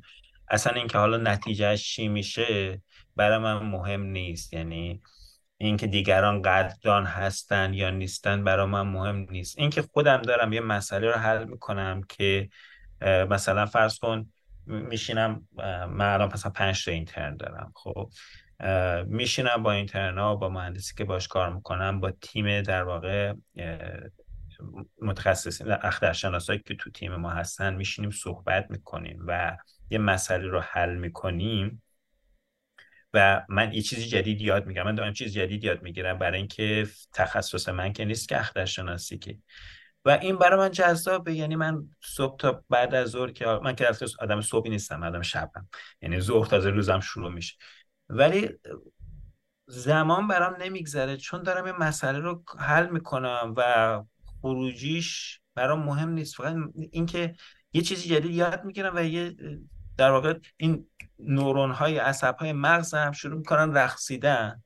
این, این فقط جذابه. ولی حالا هم که در کنارش اتفاقاتی میفته مثلا مثلا ما یه تیمی الان هستن تیمی ساخته شده به وسیله همین اخترشناسی اینا متخصصین سیار شناسی هستن. روی همین روش های آماری که برای پیدا کردن سیاره وجود داره هر هفته ما جلسه می‌ذاریم بحث می‌کنیم. من تنها کسی هستم که تو یادگیری ماشینم. ما تقریبا یک سال داریم جلسه می‌ذاریم و و اغلب اینا حرف منو نمیفهمیدن. بعد از یک سال و خیلی صبوری می‌خواد و دلیل اینکه صبوری می‌خواد برای اینکه اینا ذهنیتشون اصلا از یه زاویه دیگه در چیزها رو می‌بینه. حالا در مورد این زاویه یادآوری کن که چیزی بگم که مثال خوبیه. از یه زاویه دیگه دارم می‌بینم که اصلا اون چیزی که تو داری می‌گیره اصلا نمی‌فهمن. زبونشون زبان چیز دیگه. یه صبوری می‌خواد. مثل این گرند کنیون مثل کلا این کنیون ها که رودخونه هی میره بعد از میلیون ها سال میتراشه بالاخره اثرش رو می‌ذاره. یه تلاش ممتد اینطوری نیاز هست. و دقیقا قبل از اینکه من این سفر رو بیام اینا خواستن من تو دو ساعت کلا مرور بکنم یادگیری ماشین رو و یعنی بالاخره این راه باز شد که اینا علاقه من باشن بفهمن چیه. چون من هی تاکید هی تکرار کردم هی تکرار کردم. تکرار منم یه چیزی که من معتقدم اینم جذابه. دیدی یه وقتی ما یه خونه ای اجاره می‌کنیم کلیدو میدم بهمون میریم این کلید در باز نمیشه. حالا هی همون جوری در رو می‌خوایم باز کنیم. تا موقعی که اونجوری بخوایم در رو باز کنیم باز نمیشه. یه فوت کوزگری داره. بعد یکم در رو فکر بدیم یکم کلید رو عقب جلو بکنیم. یه تغییری باید در رویمون ایجاد بکنیم. تا موقعی که کلید رو همون جوری همون کاری که می‌کردیم بکنیم هیچ اتفاق جدیدی نمیفته درم باز نمیشه. واسه همین ما باید خیلی انعطاف پذیر باشیم. کلا تو هر کار بزرگی که می‌کنیم هر پروژه بزرگی که انجام میدیم هر چیزی که سخت انجام میدیم بعد باید هی باز همون مثل گرند کنیون مثل مثل همین کنیون ها که رودخونه ها اثرشون رو می‌ذارن اینا مستقیم که نمیرن که. هی میپیچن بالاخره یه جای شل پیدا می‌کنن بالاخره تاثیرشون رو می‌ذارن. و تنها موقعی که این اتفاق میفته که هی باید آدم انجام بده هی باید انجام بده. یکم تغییر بده انجام بده. خلاصه قبل از اینکه من بیام یه جلسه دو ساعته حالا نتیجهشو نمی‌دونم چون دیگه من اومدم دسترسی به ایمیل و اینا ندارم ولی حداقل ذهنشون باز شد که یک پیام جدید از یه زاویه جدید رو بشنون. و این اتفاق میفته خروجی اون کارهایی که من کردمه و کار سختی هم بوده.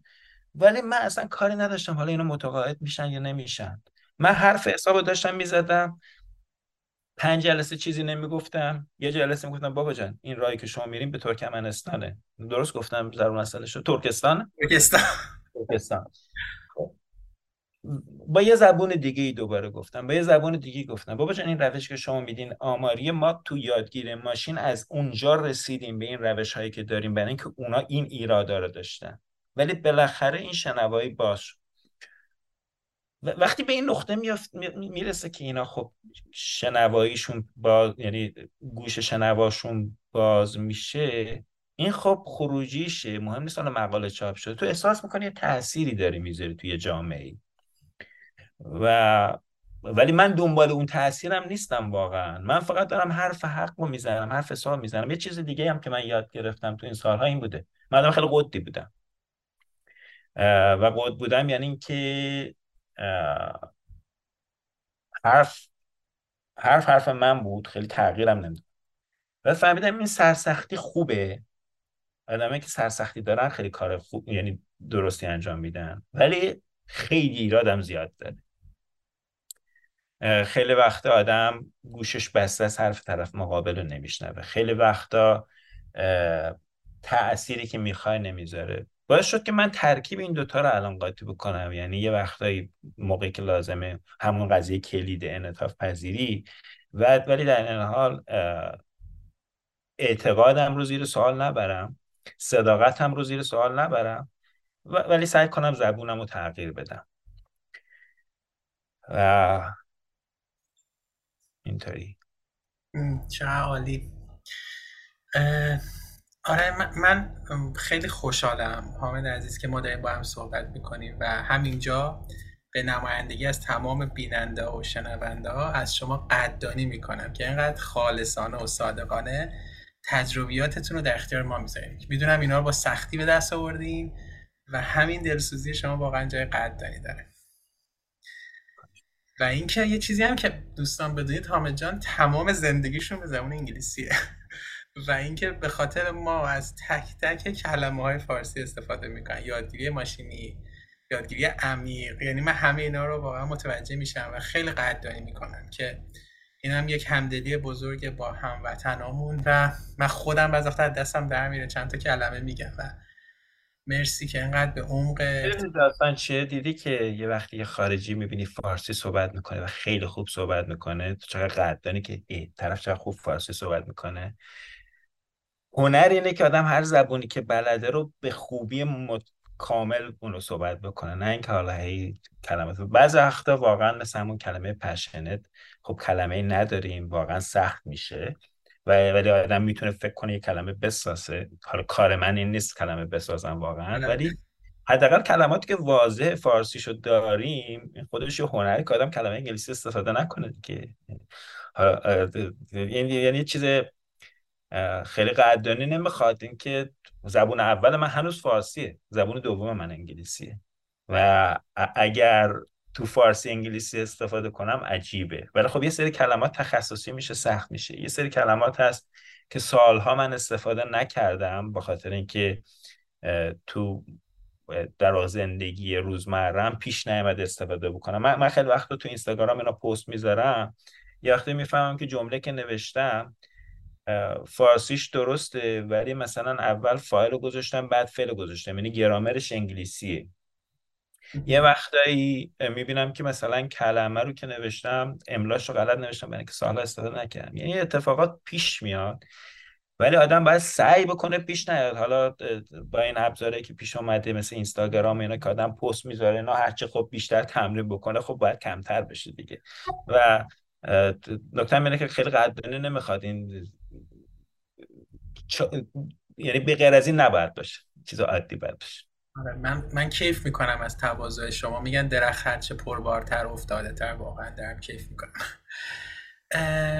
یه, یه نکته دیگه در مورد موضوع دانشمندی بپرسم و عبور کنیم. چون چون واقعا ما مهمونای محدودی داشتیم که عاشق علم بودن و عاشق مهندسی که من خودم معمولا عاشق مهندسی هم و ولی ولی خیلی باشه از هیجان دارم کسایی که علم دوست دارم می‌خوام بدونم که پس پس بزرگترین دغدغه یک دانشمند یادگیریه. یعنی اینکه بدونه که چه خبره و با یه عشق خیلی خوب میره به سمتش. و و گل همینه یا گل بیشتری من کامل متوجه نشدم. ببین خیلی می‌تونه فراگیر باشه. یعنی می‌تونه به یه سبک زندگی تبدیل بشه. به نقطه آدم می‌رسه که دیگه در مورد خودش همیشه سوال می‌کنه. آیا این تصمیمی که گرفتم تصمیم درستی بوده یا نه؟ یا این حرفی که زدم حرف درستی بوده یا نه؟ آیا این اعتقادی که دارم اعتقاد درستی بوده یا نه؟ یعنی به همه چی دیگه شک می‌کنی؟ دقیقا برعکس مذهب. که همه چی مطلقه علم همه چی شک می‌کنی. همیشه می‌دونی چیزها بهتر می‌تونه وجود داشته باشه چیز اعتقادی که داری. ببین یه اعتقادی من دارم که ما هممون یه ماشینیم هر کدوممون یه ماشینیم و یه سری خروجی می‌گیریم. این خروجیمون یه سری تفسیر انجام میشه تبدیل به عمل کرد میشه. حالا چند تا نکته این وسط هست. بذار من دوباره برم تو عکاسی این مثال بزنم. تو عکاسی نکته اولی که می‌خوام بگم فهم قدیمی منه نکته دوم که می‌خوام بگم فهم جدید من تو عکاسی پیش اومده بوده من یه خیابون رو می‌رفتم مثلا دوباره تو ایسلند داشتم رانندگی می‌کردم. و از یه نقطه رد می‌شدم هیچ چیز جذابی برای من نبود. موقعی که برمیگشتم همون نقطه یهو میدم یه سوژه عکاسی ناو وجود داره. دو تا دلیل وجود داشت برام. یکی اینکه نور تو این فاصله تغییر کرده بود تو این چند ساعت و سایه روشنها طوری شده بود که اون چیزی که من موقع رفت می‌دیدم الان متفاوت شده. یکی اینکه جهت من تغییر کرده بوده. خب؟ این فهم قدیمی من بود. فهم جدید من اینه که برمیگرده به همین ما یه موجودی هستیم که سری یک در واقع حالت ذهنی داریم. که این حالت ذهنی تفسیری که از جهان به ما میده متفاوت می‌کنه.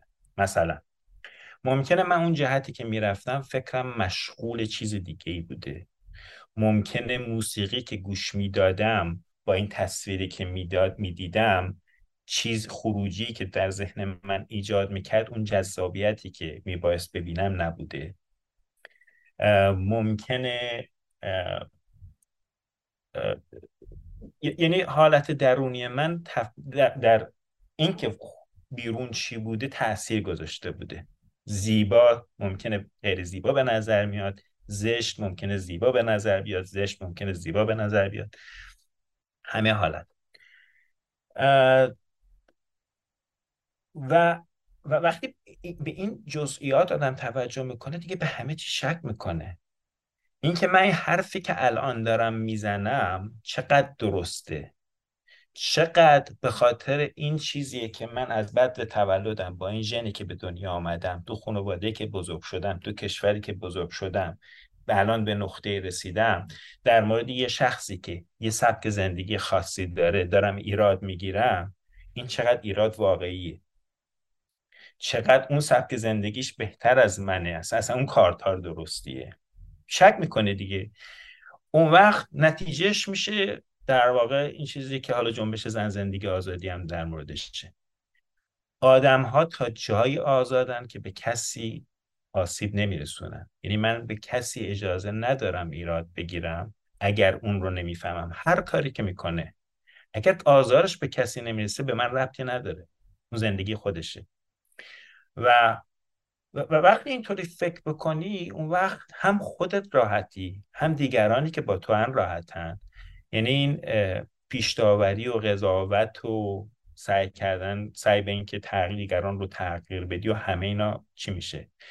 حالا دوباره برگردم به اون نکته که چند وقتی پیش گفتم. معنی حرف من این نیست که همه اینایی که میگم خودم عمل می‌کنم. دوباره یه روز ممکنه کم بخوابم این ببین این آتوپایلت چی میشه گفت فارسی؟ این در... پایلت اتوماتیک یعنی ناوبری اتوماتیک خب؟ خلبان اتوماتیک آره. این ناوگری ما اغلب اوقات یه ناوبری اتوماتیک داریم. یعنی اتوماتیک تصمیمات رو می‌گیریم و عمل انجام میدیم. و به یک سری اشتباهات واقف میشیم. ببین من مال نسلی هستم که به ما بکن نکن زیاد گفتن.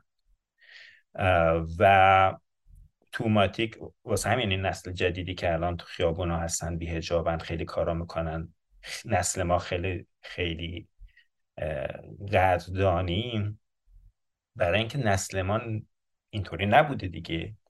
برای اینکه ما اینطوری تربیت نشده بودیم. حالا با اون تربیتی که ما نشده بودیم و بد بوده الان حتی به فهم این برسیم که چه کاری درسته یه نکته هست.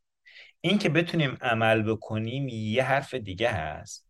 این که حتی به عمل رسیدیم کافی یه روز ناراحت باشیم فکرمون مشغول باشه کم خوابیده باشیم یکم مشروب خورده باشیم. دوباره برمیگردیم به هم تا جایی که انقدر تکرار بشه که دیگه بشه همون ناوبری اتوماتیک. یعنی انقدر اعتقادمون قوی بشه و تمرین کرده باشیم سر این که دیگه مهم نیست چه حالتی باشیم. من تصوری که از مثلا کلا بحثا اینطوری دارم مثل همین فیلم هایی که نشون میده که مثلا فرض کن کاراتکار مثلا فرض کن تو اوج مستی هم مثلا بدون خطا انجام میده.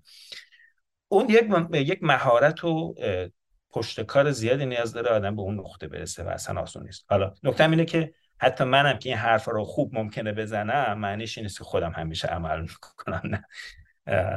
اینطوری نیست. من چقدر یاد گرفتم. مثلا دنیای ذهنی ماها خیلی عدد و رقمیه و خیلی ما دنبال اینیم که یه چیزی تو زندگی به دست بیاریم یه گول تیک بزنیم. مثلا من نمی‌دونم پادکستم این تعداد آدم ببینن این کارم انقدر رشد کنه انقدر گولم مثلا به درآمد اینه. یا اونی که استارتاپ داره گولش به استارتاپ fundraising مثلا برندش جهانی بشه.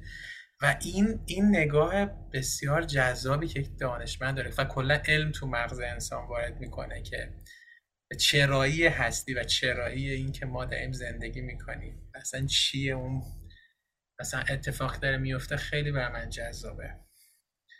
و من خیلی خیلی دوست دارم این قسمت رو. سیر نمیشم ولی به نظر کم بریم جلوتر. ما جای خیلی خوبی هستیم در مورد AI اگر شما موافقین صحبت کنیم. چون می‌دونم که خیلی خیلی خیلی زیاد از audience ما کسایی از مخاطبین و شنونده و بیننده ما کسانی هستن که به واسطه به واسطه مهمونای قبل تو تخصصشون data science و یادگیری ماشینی و هوش مصنوعی هست و الان یه مدت حامد عزیز خبرهای زیادی پخش شده که حالا مثلا اینکه تو کنگره آمریکا هم از مدیر عامل اوپن ای دعوت کردن که خطرهای هوش مصنوعی رو بیاد بگه یا اینکه خبرها پخش میشه که خیلی از شغلها از دست میره در آینده و اینها.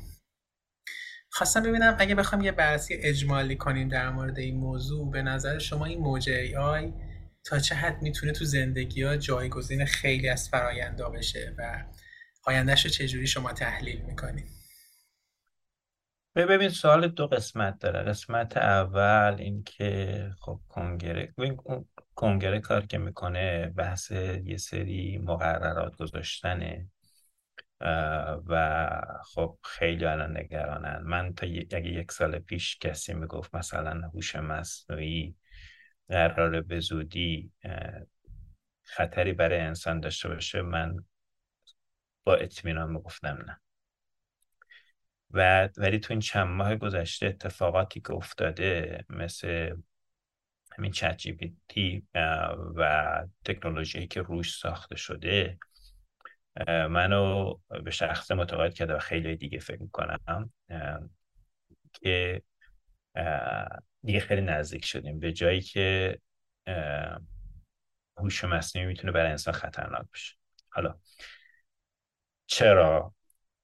چراش ببین مثلا رو چت جی پی تی یه سری تکنولوژی ساخته شده که مثلا دو در واقع چت جی پی تی تو دو تا در واقع نمونهش میشینن با هم چت می‌کنن و مثلا می‌تونن یاد بگیرن. این چیز جدیدی نیست این اتفاق. مثلا شما این چیزای هوش مصنوعی که شطرنج بازی می‌کنن یا بازی دیگه می‌کنن اینا همشون برای این اساسن که خود کامپیوتر مقابل خودش بازی می‌کنه و دیگه انسان هم شکست میده. چون تعداد بازی ها خیلی زیاده می‌تونه سریع دیگه زمان که مثل انسان نیست یه دونه در لحظه بازی کنه. حالا تو چت جی پی همچین چیز ساخت. حالا خطرش چیه؟ حسنش چیه؟ خوشبینانش اینه که مشکلاتی که یه, چیزی من مثال چی بزنم؟ چجوری بهترین حالت بگم. مشکلش اینه که چت که ما ببین چت جی چیزی که داره یاد می‌گیره از تولیدات ماست. یعنی چی؟ از کتاب هایی که ما نوشتیم چیزی که روی اینترنت هست و همه منابعی که ما داریم. توی این منابع ما کلی مشکلات شناختی که ما داریم وجود داره. مثل چی؟ مثل عادل نبودن. خب، مثلا عادل نیستیم. یعنی چی؟ مثلا بین زن و مرد فرق می‌ذاریم. بین مثلا رنگ پوست فرق می‌ذاریم. حالا شما می‌تونید تعمین بدی به هر چیز دیگه این توی تمام در واقع چیزایی که ما نوشتیم چیزهایی که ساختیم وجود داره. و خب این منبعی که این چیزای هوشمند دارن ازشون یاد می‌گیرن. نکته دوم که خیلی ترسناکه اینه که ما موجودات تمعکاری هستیم. خیلی تمعکاریم نگاه بکن به کسانی که پول دارن. هر چقدر شما هر چقدر پول دار بشی بازم خودتو مقایسه می‌کنه که با کسی که پول داره. مهم نیست چه خونه و ماشینی داشته باشی خودتو مقایسه می‌کنه با کسانی که چیان این حسین در واقع این تمعکار بودن اینه که خب این همه ما پیشرفت کرده بشر. ولی خب بدیاش هم زیاده دیگه. این همه حیوانات و طبیعت و همه چی رو به فنا دادیم. خودمون به خودمون آسیب میرسونیم. یه حکومتی که دیکتاتوریه و مثلا داره پول منابع رو می‌خوره حاضر همه آدم ها رو بکشه ولی کوتاه نیاد. این, این اون تمکاری که داره. اون وقت این توی منابع ما وجود داره و خب یه چیزی مثل چت جی که داره یاد می‌گیره و خب بره به مراحل بعدتر اتوماتیک یاد می‌گیره و وقت حدی ممکنه وجود نداشته باشه. این بدبینانش. خوشبینانش چیه؟ خوشبینانش اینه که من معتقدم آدمایی که از یه حد هوشمندترن دیگه این مشکلات رو ندارن. یعنی به یه نقطه می‌رسن که دیگه دیگه بالای این قضایی یعنی می‌فهمن مثلا طمع چیزی که تو تکامل اومده با ما. برای اینکه خیلی از مشکلات شناختی که ما داریم تو تکامل برای حفظ ما به وجود اومده ولی اینا به یه خداگاهی رسیدن که از این دیگه مشکلات جدا شدن. خوشبینانش میشه که این چیز هوشمندی که ما می‌سازیم وقتی هوشمندتر از انسان بشن اون وقت ممکنه این مشکلاتی که ما داریم نداشته باشه. قسمت دوم سواله که که مثلا خیلی از شغل از دست میره این اصلا جای نگرانی نیست. یعنی این همیشه وجود داشته. خب مثلا فرض کن ماشین به وجود اومده هواپیما وجود اومده کامپیوتر به وجود اومده. مثلا توی کامپیوتر software های جدید نرم افزارهای جدید وجود مثلا فتوشاپ به وجود اومده. خب همیشه باید این نگرانی وجود داشتش که مثلا خب یه سری شغل از دست میده. مثلا فرض کن عکاسی دیجیتال که به وجود اومد که شما یه پرینتر هم حالا داری تو خونه پرینت می‌گیری دیگه مثلا من تو شما شهرمون می‌رفتیم عکسو میبردیم اونجا فیلم میبردیم ظاهر می‌کردیم دیگه. پس باید نگرانی وجود داشت. نه یه سری شغلای دیگه به وجود میاد. مثلا فیلم سازی میشه دینامیک. شما وقتی فیلم داری نگاه می‌کنی می‌تونی انتخاب بکنی داستان چی جوری پیش بره می‌تونی شکل هنرپیشه ها رو انتخاب بکنی. پیچیده تر میشه. این ابزاری میشه که میشه به طرز خیلی زیباتری داستان ها رو ساخت روایت ها رو ساخت هر چیز که خلاقه ابزاری در دست ما میشه که خلاقیت رو بیشتر بکنیم. یه سری شغلای جدید به وجود میاد. آدمی که تو این وسط دینامیک نباشه و پویا نباشه ضربه می‌خوره. ولی اگر پویا باشی نه خیلی هم می‌تونه چیز ابزار خوبی باشه. آره چه تحلیل جالبی. دقیقا. اگر اون قسمت منفی رو یاد بگیره AI به نظر شما چه کار می‌تونه بکنه؟ خب این برمیگرده. ببین از دید من دوباره این اتفاقی که ما چاره به غیر از این نداریم. یعنی قبل این یه سال پیش میگم تا یک سال پیش من اعتقاد نداشتم ما نزدیک اینیم ولی معنیش این نبود که اعتقاد نداشتم این اتفاق نمیفته. یه نظریه هست. تو توی فیزیک تو معادلات در واقع نسبیت زمان جهت نداره. زمان جهت نداره و معنیش اینه که شما خب حالا پس ما همش داریم زمان تجربه می‌کنیم. پس چیه داستان؟ یه تفسیری که وجود داره و فکر کنم تفسیری که بیشتر مقبول همه آدم هاست اینه که جهت زمان افزایش انتروپیه بینظمیه. یعنی زمان جهتش معنیش اینه که چون جهان رو نگاه کنی داره بزرگ میشه. روی کره زمین مثلا فرض کن اول تکسلیلیا به وجود اومدن بعد گیاه به وجود اومد که تکون نمی‌تونست بخوره بعد چارپا به وجود اومد که حالا می‌تونست تکون بخوره یا مثلا ماهی وجود اومد.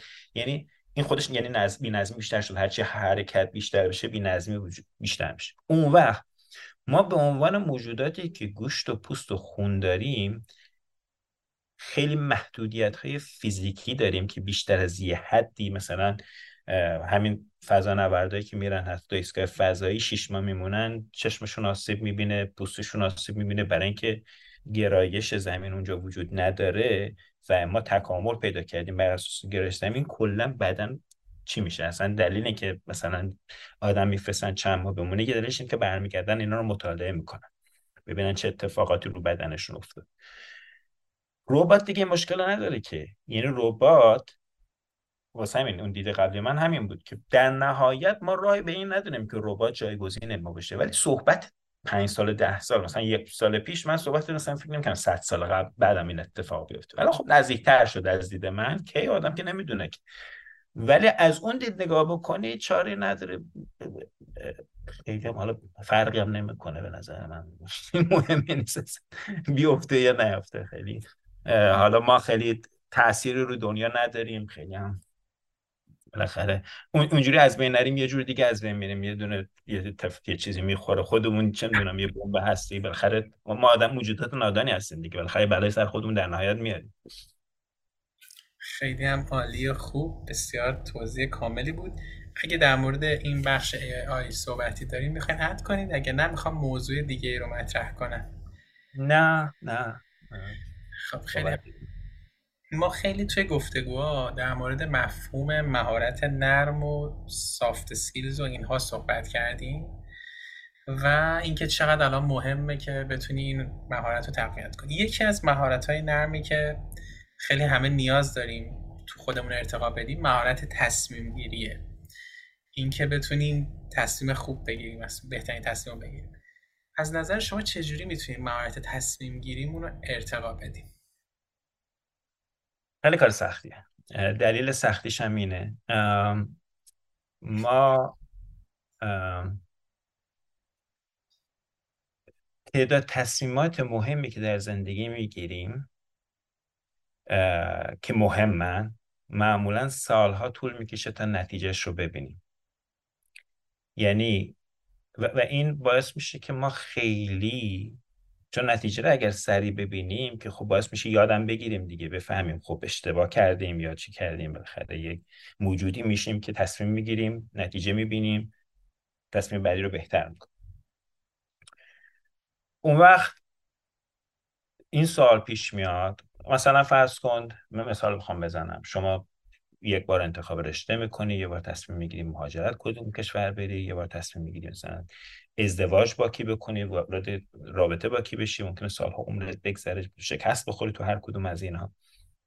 و موقعی که شکست می‌خوری انقدر پروسه طولانی بوده که حالا بخوای برگردی بفهمی چه راهی درست بوده اولا خیلی سخته چون دیگه خیلی خود تغییر کردی و نمی‌دونی تو اون چه شرایطی بودی. دوم یه نکته دیگه هست حالا بذار من یه قدم برم عقبتر. این مثل یه جاده ایمونه که ما متولد میشیم. قرار یه مسیری بریم. توی مسیرهای سه جاهای دورایی و سرایی وجود داره و یه آخرش هم میمیریم خیلی وقت تو این دورای سرایی یه تصمیمی می‌گیریم. بعد که رفتیم جلو میگیم کاش تصمیم یکی گرفته بودیم.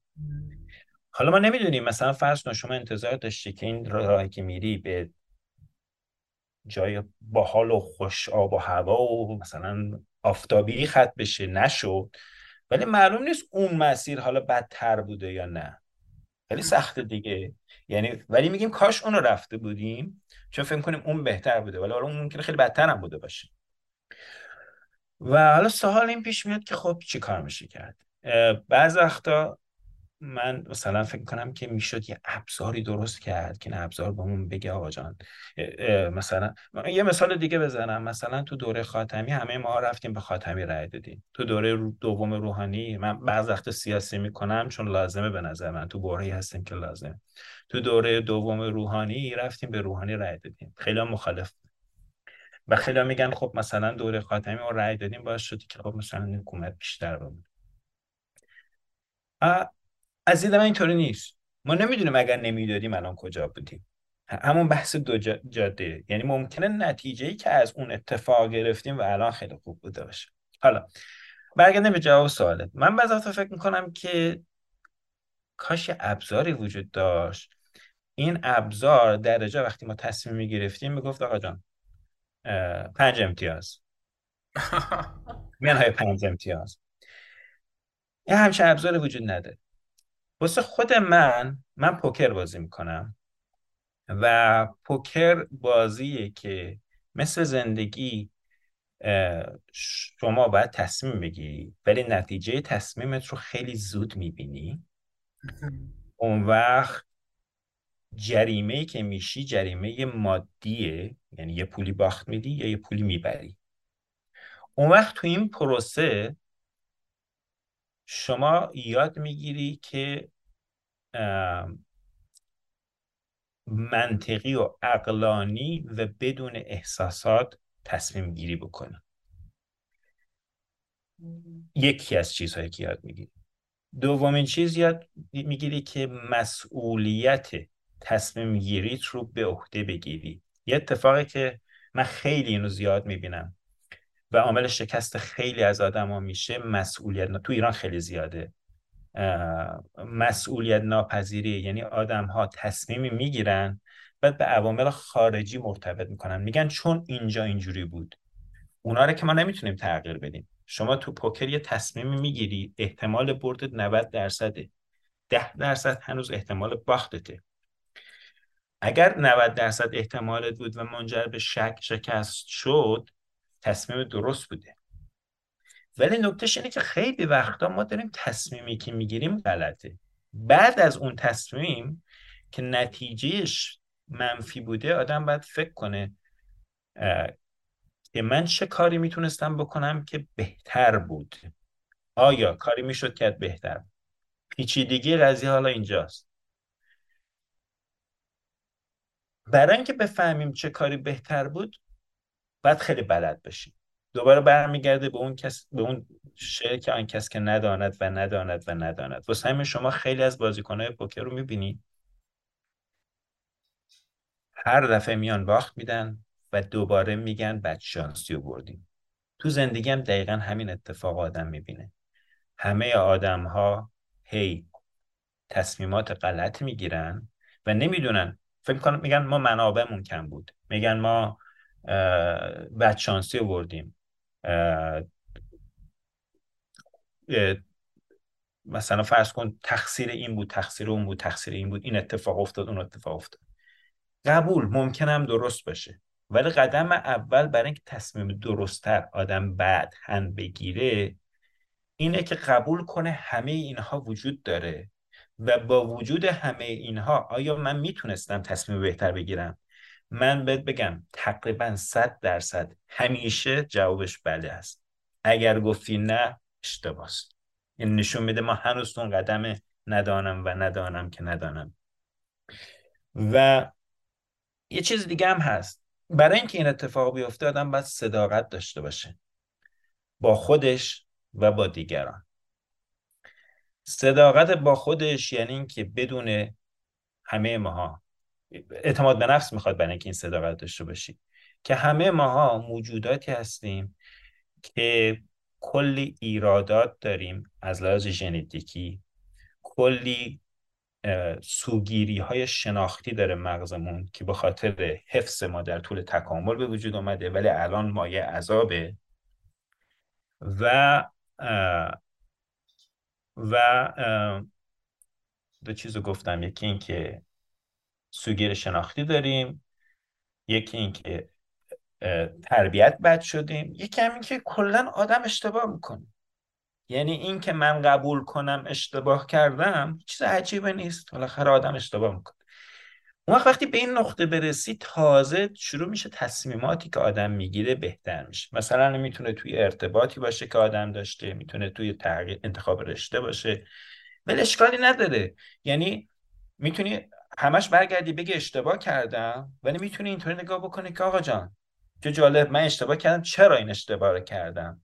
و دنبال ریشش که بری اون وقت دفعه بعد تو موقعیت های مشابه اون اشتباه رو دیگه نمیکن و حالا این صداقت با خود آدمه صداقت با دیگران. من این توصیه که آخری که می‌کنم اصلا توصیه برای ایران نیست چون ایران خیلی زندگی سخته. و آدم ها بعضی وقت مجبورن یه کارهایی بکنن که صدا صادقانه نیست. من زیر سوال نمی‌برم.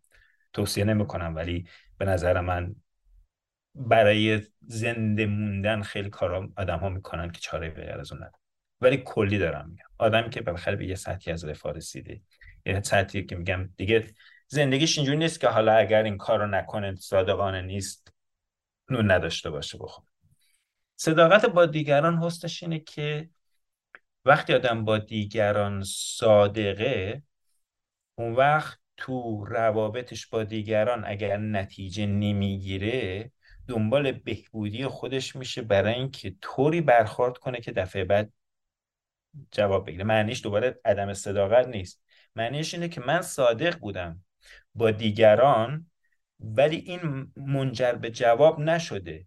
پس روشم ایراد داشته. و چی کار می‌تونم بکنم که یعنی خودم یه ایرادی داشتم. و این این ایرادم رو باید برطرف بکنم. آره حالا حالا من پوکر رو مثال زدم اینو نمی‌خوام هیچ تبلیغ نمی‌خوام برای پوکر بکنم. فقط در واقع این چیزی بود که من عکاسی و پوکر دوتا در واقع تفریحات منن یه جورایی. خب از پوکر خوب درآمد دارم حالا عکاسی اونقدر نه ولی ولی بیشتر برای من بازی کن تا زندگی کنی زندگی کن تا بازی کنی. یعنی و در این حال این که تو ببین پوکر خیلی بازی خشنی می‌تونه باشه این زندگی. خشونتش از اینه که شما می‌تونی مثلا تو یه شب که داری بازی می‌کنی پنج بار تصمیم بگیری که احتمال برد 90 درصده هر بار اون ده درصد اتفاق میفته و باخت میدی. نتیجهش چیزی میشه که بهش تو پوکر میگن تیلت. تیلت یعنی اینکه اینجوری شدی حالا همه چی رو داری کج و اشتباه می‌بینی. یعنی مغز تو یک موقعیتی قرار می‌گیره که به خاطر این اتفاق بدی که افتاد تصمیماتی که می‌گیری اشتباه میشه. همون زامبی که گفتم میشی. یعنی مثلا فرض کن شما تو زندگی مثلا فرض کن چه می‌دونم بچه سرطان می‌گیره میمیره. یا مثلا زنت خیانت می‌کنه. چه می‌دونم هر مثالی می‌تونه بزنی. بعد مثلا فرض کن میای ماشین بیرون ماشین تصادف می‌کنه چه می‌دونم کل هزینه رو برمیداره. میری مثلا فرض کن چه می‌دونم سر کار یهو می‌بینی مثلا اخراج میشی. بعد وقتی می‌بینی تو زندگی چندین این اتفاق پشت سر هم میفته. خیلی سخته بفهمی که اون اتفاق اولی که افتاده باز شده این اتفاقات بعدی پشتش بیفته چون تو حواست کمتر دیگه جمع بوده. یا بدشانسی آوردی همه اینا واقعا تو دور بدشانسی بودی. ولی وقتی واقف بشی که توی یه همچین روندی می‌تونی بیفتی سعی می‌کنی یه کنترل فارغ رو ذهنت داشته باشی. که این در واقع تو روند تصمیم گیری این اتفاقات منفی که خارج از کنترل خیلی وقتا که تو زندگی خیلی زیاده و میفته تو روند تصمیم گیرید خیلی سخته ولی تمرین می‌خواد. به, یک نگرشی برسی که دیگه سعی کنه این تاثیر تاثیر تاثیر گرش کم بشه زیاد نباشه.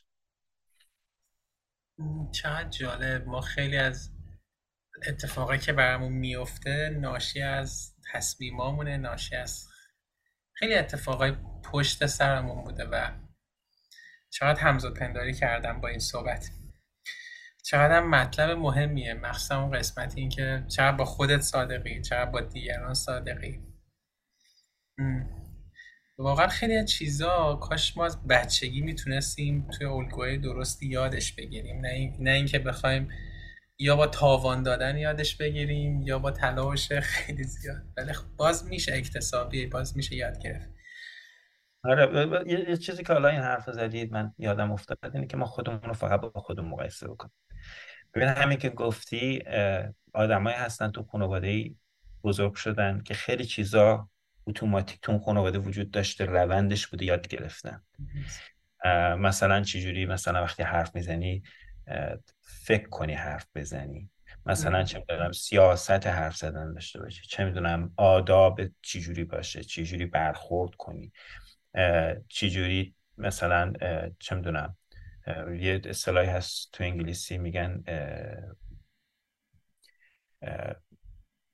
پدر مادر هلیکوپتری. یعنی انقدر همش نگرانن بچه چیکار می‌کنه همه می‌خوان حل بکنن مشکل حل بکنن. مثلا خب بچه های اینطوری اتوماتیک توی یه چیز تصمیم کوچیک که یه مشکل کوچیک که براش اتفاق میفته میمونن اون وقت نکته اینه که همه ماها یک جور بزرگ نشدیم. هر کدوم از ماها یه سری مشکلات داریم و یه سری بالاخره چیز چیز ژنتیکی هست چیزهای تربیتی هست و خارج از کنترلمونه. من که مثلا تو 28 سالگی اومدم امریکا با کسی که متولد آمریکا نمی‌تونم خودم مقایسه بکنم.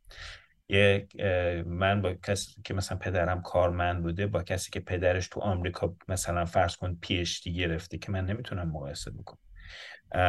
و در همون حالم من خودم نمی‌تونم با کسی که فرض کن چه می‌دونم توی خانواده خیلی فقیری بوده باباش معتاد بوده با اون مقایسه بکنم. این نگرش باعث چند تا چند تا هست داره. یکی اینکه به همه احترام بذاری. مهم نیست از تو پایین ترن یا بالاترن. چون چون نمی‌دونه اون مسیری که گذشته زندگیش چی بوده. یکی این که باعث میشه که سر به کار خودت باشه دیگه. حالا اینو گفتیم من یه, یه مثال بزنم که گفته بودم مثال می‌زنم. من روز آخری که روم بودم وقت داریم هنوز اوکی می‌تونیم صحبت کنیم. آره آره من دارم لذت می‌برم. روز آخری که روم بودم من یه دوستی دارم روم این قرار بوده مثلا این سه جام منو ببر و اینا. قرار بوده دیگه راهنمای مثلا سفر من باشه. این هفته قبلش پاش شکست و بالاخره خونشین شد و اون هفته که اون سه چهار روز که من بودم نتونست مرخصی بگیره. بعد یکی دو روز اول من یکم جت لگ بودم و یکم بالاخره رفتم یه جایی گشتم. و روز آخرم خواستم دیگه خیلی اصولی همه جای اساسی برم. بعد نگاه کردم دیدم جای اصلی که می‌خوام برم همش بلیط مثلا این سیشون بلیتاش بعد از یه ماه پیش می‌گرفتم یکی دو دو جا بعد تو هتل بودم و یه مثلا یک حس بدی بهم دست داد که من حالا آمدم تا تو روم و این اتفاق افتاد. ولی اون نگرش ذهنی من که بابا حالا می‌زنی بیرون ببینی چی میشه دیگه. همیشه تو زندگی همینه. حالا ولی به اشتباه خودم این اشتباه رو دفعه بعد تو سفر بعدی تکرار نمی‌کنم. سعی کردم روش تمرکز کنم که این اشتباه بار اتفاق نیفته ولی گذر کردم رفتم بیرون. رفتم بیرون مثلا یکی از جایی که می‌خواستم برم اسم این چی چیه؟ دروم رفتم از بیرون خلاصه داخلش نمی‌تونستم برم رفتم بیرونش دور زدم ولی خیلی مفصل یعنی من دو سه ساعت من قبلا توی شهرها عکاسی می‌کردم ولی دوربین کلا نذاشت نبردم دیگه یاد گرفتم که من کارم طبیعت تو شهر حالا ساختمون اینا خیلی جذاب نیست من ولی ساعت ها نشستم نگاه کردم مردمی که می‌رفتن نگاه کردن. بعد همینجوری رفتم یه سری چهار دیگه دور زدم. و همون روزی هم بود که در واقع سالگرد محسا امینی بود. یه جای نشستم خبر رو خوندم یکم دلم گرفته شد و اینا. و دوباره راه افتادم. دیگه یکم دل و دماغ نداشتم به خاطر این اخبار و اتفاقات ایران و اینا. آمدم یهو دیدم یه ساختمون دیگه شبیه همون. ولی ابعاد کوچیکتر دورشم نرده داره و یکم وایسان نگاه کردم یکم جلوتر آمدم دوباره یکم نگاه کردم بعد یکم جلوتر دیدم درش بازه بعد دارن یه بلیت میفروشن. اومدم پرسیدم چیه داستان اینا گفتن که آره کنسرتی از کلاسیک و فلان اینا. بودم هم که کاری ندارم که. حالا مثلا ساعت 9 8 8 8 شب بود. ساعت مثلا کنسرت حالا اینا گفتن کنسرت ولی تو ایتالیا یا کنسرت معنیش اینه. کنسرت نبود یا مثلا یک پیانو می‌زد. ولی من دلیل اصلی که گرفتم برای اینکه برم کنار این ستونای این ساختمون به این بزرگی بشینم حالا یه موسیقی کلاسیک هم هست قشنگ دل بدم به کار و رو ببرم. بعد تو این فاصله رفتم خب بلیط رو گرفتم برای نهورو بود من یک ساعتی وقت داشتم. رفتم نشستم یه جایی به کافی شاپی بغل بود و یه غذایی گرفتم و به مشروبی گرفتم و خوردم و بعد دیگه نهروب شد اومدم پایین. خب این درش اینجوری بود که از در وارد می شدی می اومدی پایین. این ستون های بزرگ بود ساختمون بلندی بود ساختمون باستانی. این ور یه چند تا کوچه بود که ختم شدن به این ولی با ارتفاع یعنی کسی که تو اون کوچه بود از بالا می‌تونست اینجا رو ببین. و اینجا صندلی گذاشته بودن و منم رفتم نشستم و حالا خیلی ارزون بود مثلا بلیتشون ردیف آخر کلا مثلا 10 تا ردیف صندلی بود از صندلی پلاستیک بود چیز خاصی هم نبود واقعا. ولی طرف که مثلا پیانو می‌زد یا مثل موسیقیدان مجارستانی بود که اومده بود اونجا انگار این برنامه رو هر از اونجا داشت. نکته که می‌خوام بگم این قسمته که من نشستم و دیگه خیلی هم کنار این ستون نشستم و داشتم آسمون رو نگاه می‌کردم ستاره و مثلا این ستون ها و موسیقی کلاسیک هم که خودش خب خوبم واقعا پیانو می‌زد. قسمت چش اینه که این خیابونی که رو به این بود با بومبست بود حالا بومبست نبود احتمالا مثلا دور می‌خورد می‌رفت یه سری نرده داشت. و هر از چنگای آدمایی که اونجا رد می‌شدن میومدن اینجا کم نگاه می‌کردن و مثلا حالا ما هم سی چل نفر نشسته بودیم اینجا. من به صورت خیلی اتفاقی اون روز به خاطر اینکه روزم اینطوری شد خط شدم به این نقطه. نه آدمی بودم که موسیقی کلاسیک می‌شناسم. من دوست دارم موسیقی کلاسیک ولی خیلی بلد نیستم. نمی‌دونم چیه کیه. من کلا همه موسیقی گوش میدم کلاسیکم خیلی دوست دارم. حالا یه کسی که از اون بالا که نگاه می‌کرد فکر می‌کرد یه عده آدم موسیقی اینجا نشستن یه مثلا یه کسی هم پیانو نشسته یه سری آدم مثلا کار درست هستن. حالا هر کدوم از این ماهایی که اینجا هستیم با یه داستانی بالاخره ختم به اینجا شدیم. حالا بعضی ها ممکنه از قبل مثلا می‌دونستن آمدن ولی خیلی هم بدون برنامه قبلی اومدن رسیدن به این نقطه که هستن. ممکن روزشون هم خیلی مثلا افتضاح بود.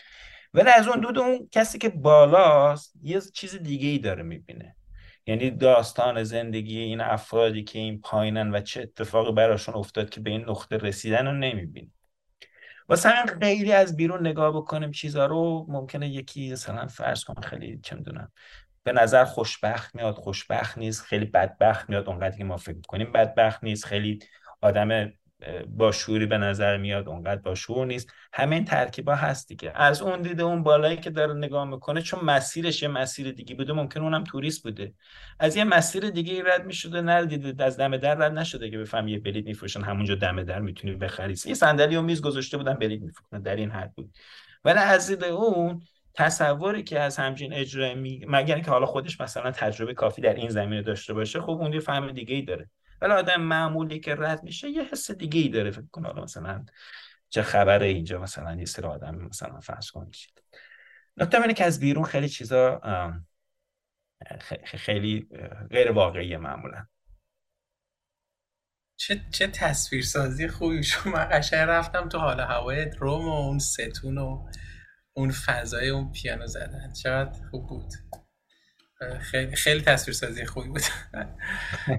آره واقعا از از بیرون خیلی چیزا غیر واقعیه و بعضی وقتا بعضی از انسان ها این غیر واقعی بودنه رو باعث خودکم بینی می‌بینن. یعنی مثلا میگم ببین اون, اون چه امکاناتی داره اون اونجاست اون اونجوریه. درسته که خیلی واقعا تلاش آدما موثره برای اینکه به یه جایگاهی برسن ولی به قول شما اینم یه نگاه جالب بود. خیلی لذت بردم. اگه می‌خواین در موردش نکته اد کنید بگین که بریم صحبت بعد. نه نه همینطور این تو ذهنم همون جایی که نشسته بودم چون قرار بود باید صحبت بکنم. و دلیلش هم دلیلش هم این بود که من اون لحظه دیدم برای اینکه یکی از ضررهای دوربین دست گرفتن عکاسیه. کلا دوربین گذاشتم کنار این چند روزی بیشتر دیگه محیط اطرافم رو دیدم. حالا دیدم مثلا این بغل آدم مختلف میان یکم میشینن بعد میرن مثلا فرض کن آدمایی که پایین هستن شورین فازشون چیه؟ و مثلا من تا حالا هیچ شهری نرفتم که انقدر به جزئیات ساختمون و آدم ها توجه بکنم. قبل از ایتالیا. بخاطر اینکه دوربین دیگه دستم نبود و ساعت ها میشستم فقط بدونی که دنبال عکس گرفتن باشم. و نگاه بکنم. یعنی این چه هم می‌خواد؟ یه شوری هم می‌خواد که تو بتونی ساعت ها بشینی نگاه بکنی. من دوست دارم کلا آدم ها رو نگاه کردن و چه می‌دونم بدونم ملت چجوری فکر می‌کنن چجوری زندگی می‌کنن. و ایتالیا هم خب کشوری که واقعا واقعا مردم جالبی داره. واقعا دوستشون دارم. یعنی اولین بار اومدم ایتالیا ولی آره. خوب عالی. خیلی ممنون از همه توضیحاتتون. اینجا می‌خوام یه سال بپرسم یه سال جذابی خودم خیلی دوستش دارم. الان یه ماشین زمانه شما می‌تونید سوارش بشین برید 15 20 سال گذشته. اون موقع به حام... اگر بتونیم بریم به گذشته به حامد 15 20 سال گذشته چه نصیحتی می‌کنیم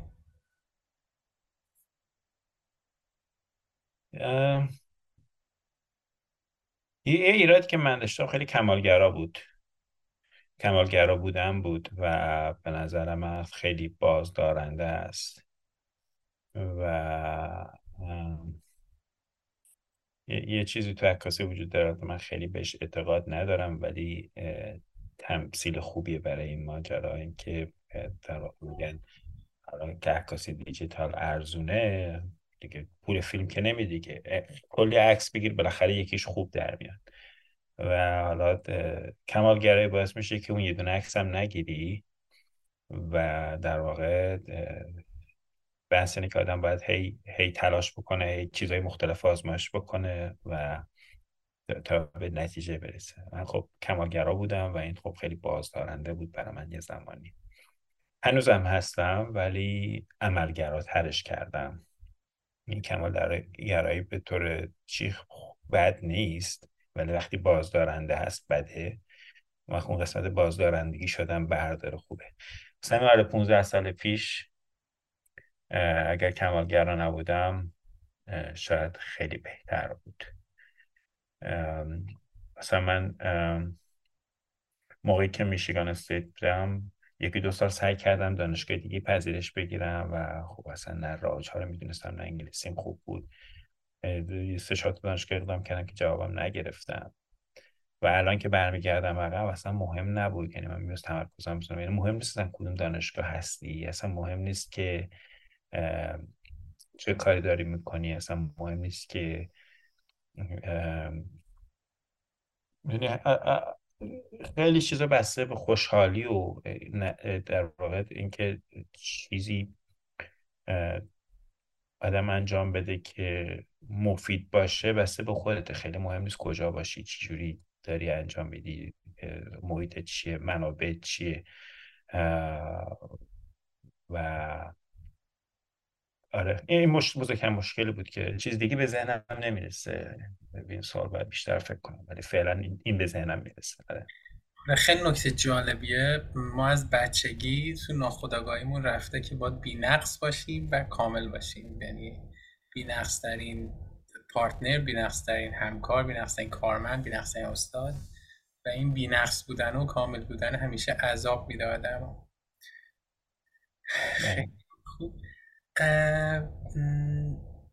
می‌خوام اینجا در مورد یکم مدیریت زمان صحبت کنیم یا تعادل بین زندگی و کار اینکه حامد عزیز چجوری بین کار و زندگی تعادل ایجاد می‌کنه واسه کسایی که نیاز دارن این که بتونن خوب بله تعادل ایجاد کنن چه توصیه دارین؟ ببین من آدم خیلی با دیسیپلینی نیستم. بدی های خودشو داره خوبی های خودشو داره. یعنی من خیلی در بند زمان اینکه مثلا چه موقع چه کاری بکنم و اینا اصلا نیستم. یه چیزی اون اول خیلی متعجبم کرد چون خودم مثلا اینطور نبودم و کسی هم تو ایران نیده بودم. و اون این بود که اون استاد دومی که تعریفش کردم که سال چهارم بالاخره قبول کرد که استاد راهنما بشه و باش کار بکنم یه آدمی بود که خیلی عجیب بود چینی بود و همیشه در حال کار کردن بود اصلا به ما هم کاری نداشت دانشجو ولی یک عشق زیادی به کار داشت و مثلا صبح ساعت 6 ایمیل می‌ذاری جواب می‌داد ساعت دو شب هم جواب می‌داد این همیشه داشت کار می‌کرد. مقاله با... یه چیزی براش میفرستادی دو روز بعد edit کرده ویرایش کرده به برات چی می‌داد. یعنی کار خودش رو خیلی سریع انجام می‌داد. اون اول که من آمده بودم امریکا با اون فرهنگی که آمده بودم امریکا فرهنگ ایرانی من خودم مثلا ترجیح می‌دادم یه جوری دو در بکنم چیزا رو. یعنی از زیر کار در برم بیشتر وقت تلف کنم. یه جوری فرهنگ دیگه که فکر زرنگیه. با اون اون فرهنگی تو محیطی که ایران بزرگ شده آدم هست. ولی هر چی گذر یعنی این باعث شد که من اصلا خیلی تلنگری بود به من. ولی خب از اون موقع که فهمیدم که این عادت خوبی که هر کاری که بهش می‌رسه سریع انجام بده تا الان که 19 سال حالا اون موقع که من شروع کردم مثلا 17 18 سال پیش بوده ولی هنوز دارم کلنجار میدم ولی خیلی نزدیکتر شدم به اینکه یه چیزی می‌رسه تو صفحه کارهای من هست تو بشقاب کارهای من هست سریع انجام بدم برم سراغ کار بعدی. خیلی همیشه موفق نیستم ولی نزدیکتر شدم به اون چیزی که دوست دارم باشه. یعنی چی؟ یعنی کاری که میاد رو نذارم فردا انجام میدم عقب نندازم و سریع انجام بدم.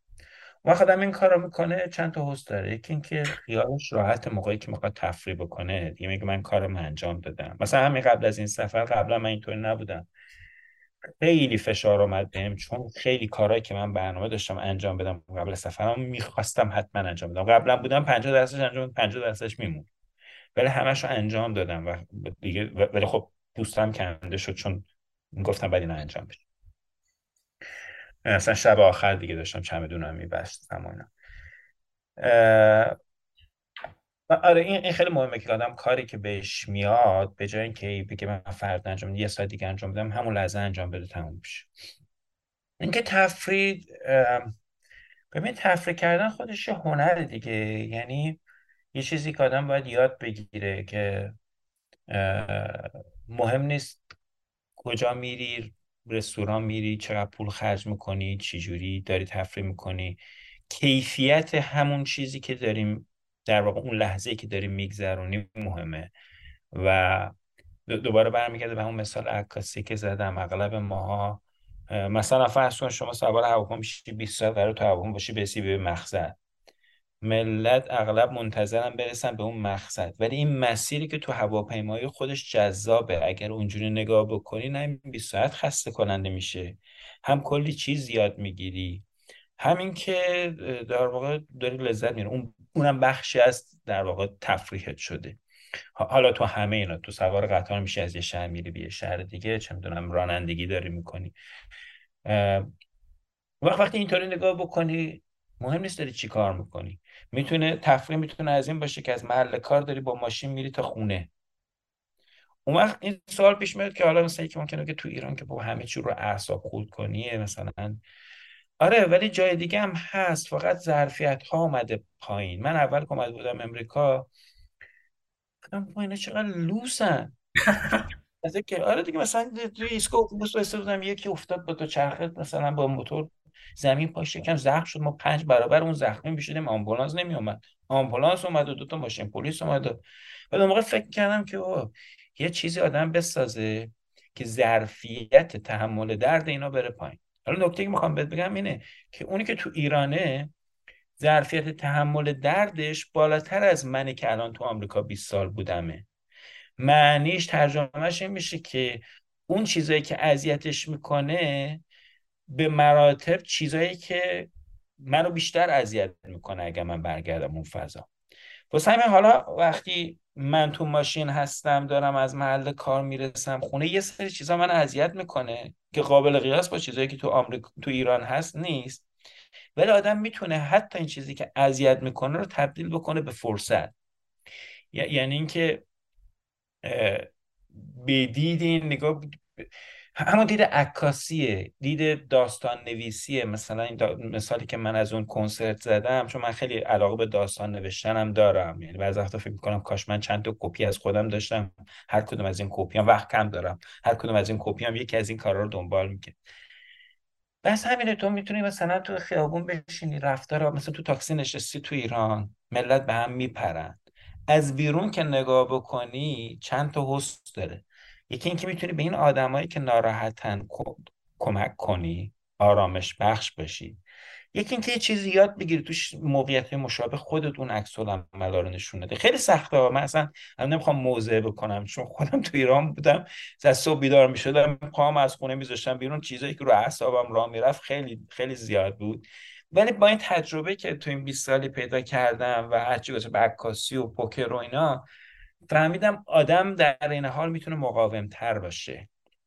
و همیشه می‌تونه مقاوم تر یعنی این چیزی که من دارم میگم می‌تونم مقاوم تر از چیزی که الان چیزی که اذیتم می‌کنه دو سال بعد اذیتم نکنه. و نهایتا همش میشه دیگه خوشگذرونی. این وقتی اینجوری نگاه بکنی دیگه انگار همیشه داری عکس می‌گیری. حالا عکس گرفتن حتما این نیست که آدم بره روم عکس بگیره. عکس در واقع دیداری داری می‌گیری عکس شنیداری داری می‌گیری داری میشنوی چیزها رو داری داری روابط آدم ها رو نگاه می‌کنی داری زیب... زیبایی لازم نیست حتما اون برجای بزرگ مثلا فلان چیز تو روم باشه یا مثلا فلان موضع نقاشی تو فلان جای ایتالیا باشه. زیبایی تمام صحنه‌هایی که کنار هم قرار می‌گیره و داریم هر روز می‌بینیم از کنارشون رد میشیم ولی زیبان برای اینکه چشممون چشم در واقع عادت کرده به چیزهایی که هر روز داریم می‌بینیم نمی‌بینیم دیگه. در واقع کور شدیم. واسه همین بچه ها وقتی به دنیا میان یک ذهن خلاقی دارن که در طول زمان کشته میشه این خلاقیت. چیزها رو طوری می‌بینن که ما الان بزرگسالیم نمی‌بینیم. و برای اینکه در واقع خلاقیت برای ما ایجاد بشه دوباره باید برگردیم اون پروسه رو کنیم. برگردیم چیزها رو اونجوری که چشمون عادت کرده هر روز داریم می‌بینیم نبینیم متفاوت ببینیم. و اگه اینطوری نگاه کنه همه چی دیگه خوشگذرونیه دیگه. همه چی جذابه. چقدر جذاب چه تحلیل جالبی. مخصوصا این قسمت اینکه بچه که به دنیا میاد چشم خلاق داره و هرچی بزرگ میشه این کم میشه. در عادت می‌کنیم به چیزا دیگه. مثلا عادت می‌کنیم به رنگ پاییز. عادت می‌کنیم مثلا فرض کن یه, کاری که مثلا هر از چنگای ما می‌کنیم و سوپ متعجب میشیم اینه مثلا رو تخت خوابیدیم تخت اونجاش رو عوض می‌کنیم. همون اتاق فقط زاویه دیدنمون عوض کردیم انگار همه چی متفاوت شده. و, و یعنی عادت کردیم به این چیزها و یه چیزایی رو اصلا دیگه نمی‌بینیم. این اتفاقی که من اولین بار که عینکی شدم افتاد برام این بود که عینک اون موقع عینک از این عینک پلاستیکی نبود. میشکست لبش میپرید. مال من خب لبش پرید بعد خب خیلی رو اعصابم بود این گوشش پریده بود. بعد از چند روز چشمم بیاد گرفت بود کلا نمی‌دیدین پریدگی رو.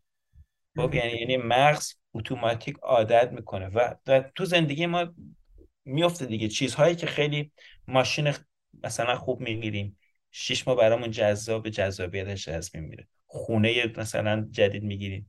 شش ماه برامون جذاب جذابیتش از میره اون وقتی به این فهم برسیم که نه این جذابیتش تغییر نکرده. ما عادت کردیم بهش. وقتی عادت نکنیم به چیزها حالا تو رابطه می‌تونه این باشه تو محیط کار می‌تونه باشه تو روابط با دوستا می‌تونه این باشه. اون وقت همه چی جذابتر میشه. تو تو پروژه‌ای که داری کار می‌کنی میشه تو محیطی که داری کار می‌کنی که همش تفریحه.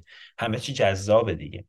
وقتی دیگه دیگه لازم است خودمون رو یعنی فکر کنیم الان محیط کاریم الان محیط آخه, آخه خیلی فرق نمی‌کنه. مثلا فرض کن اون کسی که کارش حرفش عکاسی سفر میره از یه شهر به شهر دیگه برای عکس گرفتن اون کارش حرفش اینه. خب اون وقت تفریحش میشه که بره یه جایی که دیگه عکس نگیره.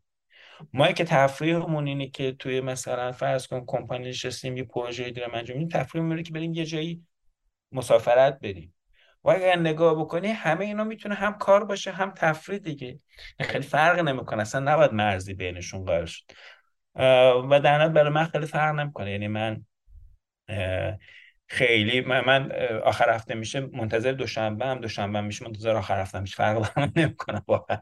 یعنی هر دوش این این سویچه هست این تغییره هست که برای من جذابه نه ذات خود اون قسمت که آخر هفته جذابه دوشنبه جذابه یا یا جمعه.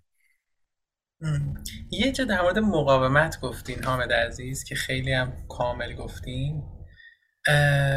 می‌خوام از تو دلش یه سال در بیارم. اینکه حال الان روزای تاریکی واسه خیلی از جواناست چه داخل ایران چه خارج از ایران و با مشکلات مختلف مالی و غیر مالی دارن سرکله برمیزن و در واقع دارن شکست رو تجربه می‌کنن روزای پرچالش رو تجربه می‌کنن. می‌خوام بدونم که توصیهتون برای اون اون اون آدما چیه و اینکه خودتون چجوری از روزای پرچالش زندگیتون عبور کردین؟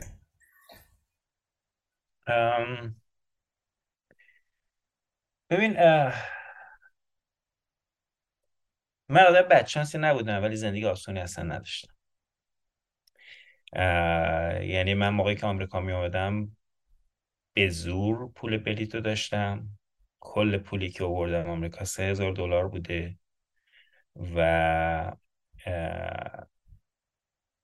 نه فامیلی داشتم تو آمریکا. پدرم کارمند بوده. اینطور نبوده که اگر یه روز مثلا کارم گیر میافتاده کسی کسی بوده که بتونم 500 دلار ازش بگیرم. و حالا این قسمت قسمت سختیش نیست. ببین آدم یعنی از دید من الان چیز سخت وجود نداره دیگه. دلیل این که چیز سخت وجود نداره اینه که دوباره همون دیده. زندگی اینه که قسمت هایش میفتی پایین یه قسمت هایش میفتی بالا برای اینکه بری بالا باید بری پایین. یعنی این این درده این ناراحتیه این غمه. آدمایی که کارهای خیلی بزرگی کردن نگاه بکنی یه چیزی خیلی بهشون فشار برده اون فشاره که اون در واقع مثل فنریه که جمع میشه بعد باز میشه. یهو در واقع کارهای بزرگ انجام میده. واسه همین خیلی آدم نباید ناراحت بشه که الان تو قسمت ناراحتی قسمت اذیت قسمت درد این دردا رو خود خود درد هم شیرین میشه بعد از یه مدتی. یعنی یعنی می‌دونی که این مثالی که من بخوام بزنم مثل مریضی مونه من هر وقت مریض میشم چند روز سرما می‌خورم. خب خیلی حالت بده دیگه. تو رخت خوابی مثلا قرص می‌خوری سوپ می‌خوری. خوشحال نیستی. ولی بیدار میشه انگار یه آدم دیگه ای شدی اصلا انگار رفتی یه مسافرت رو برگشتی. حالا بخشش به خاطر مسافرت یه بخش به خاطر اون دردی که همراه مریضی هست. حالا تو توی حالا درد زندگی هم همینطوره. یعنی وقتی ما توی سر کاریش هم نمی‌تونیم بکنیم. یعنی درد وجود داره دیگه. دادم توی رابطه قرار می‌گیره جدا میشه. چه می‌دونم. تو محیط کار اخراج میشی. چه می‌دونم خانواده اتفاق براشون میفته اینا همش وجود داره. من خودم خیلی آدم خیلی احساسی بودم و هنوزم هستم. احساسی بودن خب یک ایراداتی داره و اون اینه که خب خیلی وقتا تصمیمات عقلانی نیست. در طول زمان یاد گرفتم که اینو کنترل بکنم. و وقتی کنترل بکنم حسناش میمونه و دیگه تو کنترل تحت کنترلت اون وقت چی جوری که تو مغزم تزریق کردم چیزی که دیگه توی مواقعی که ناراحتم ناراحتیم دوامدار نیست اینه. اولین چیزی که فکر می‌کنم اینه که آیا در این موقعیت کاری از دست من به جای که فکرم دارم مشغول بشه شب نخوابم تا صبح و اینا میشینم دو سه ساعت کامل فکر می‌کنم. دو دو تا چهار تا می‌کنم. همه حساب کتاب می‌کنم. آیا در این وضعیت خاص کاری از دست من برمیاد یا نه. اگر برمیاد تمام همت هم می‌ذارم انجام بدم. اگر بر نمیاد دیگه لازم نیست فکر کنم. کاری از دست من بر نمیاد یه چیزی که من نمی‌تونم کاری بکنم. یا یا مثلا فرض کن اتفاق گفته با خاطر نتیجه تصمیم نتیجه تصمیم بدی گرفتم. و اگر تو اون برهی دارم فکر می‌کنم که آیا راه حلی هست به نتیجه که راه حل نیست. ولی به خاطر این اشتباهی که من کردم این اتفاق افتاده اینو تو ذهنم تزریق می‌کنم که دوباره این اشتباه رو تو موقعیت مشابه انجام ندم. یه دلیل این که من در واقع قبول کردم باید صحبت کنم ایمان جان دقیقا همین بوده. چون من خیلی آدم اینجور چیزان نیستم. ولی دلیلی که صحبت کردم به خاطر این بوده که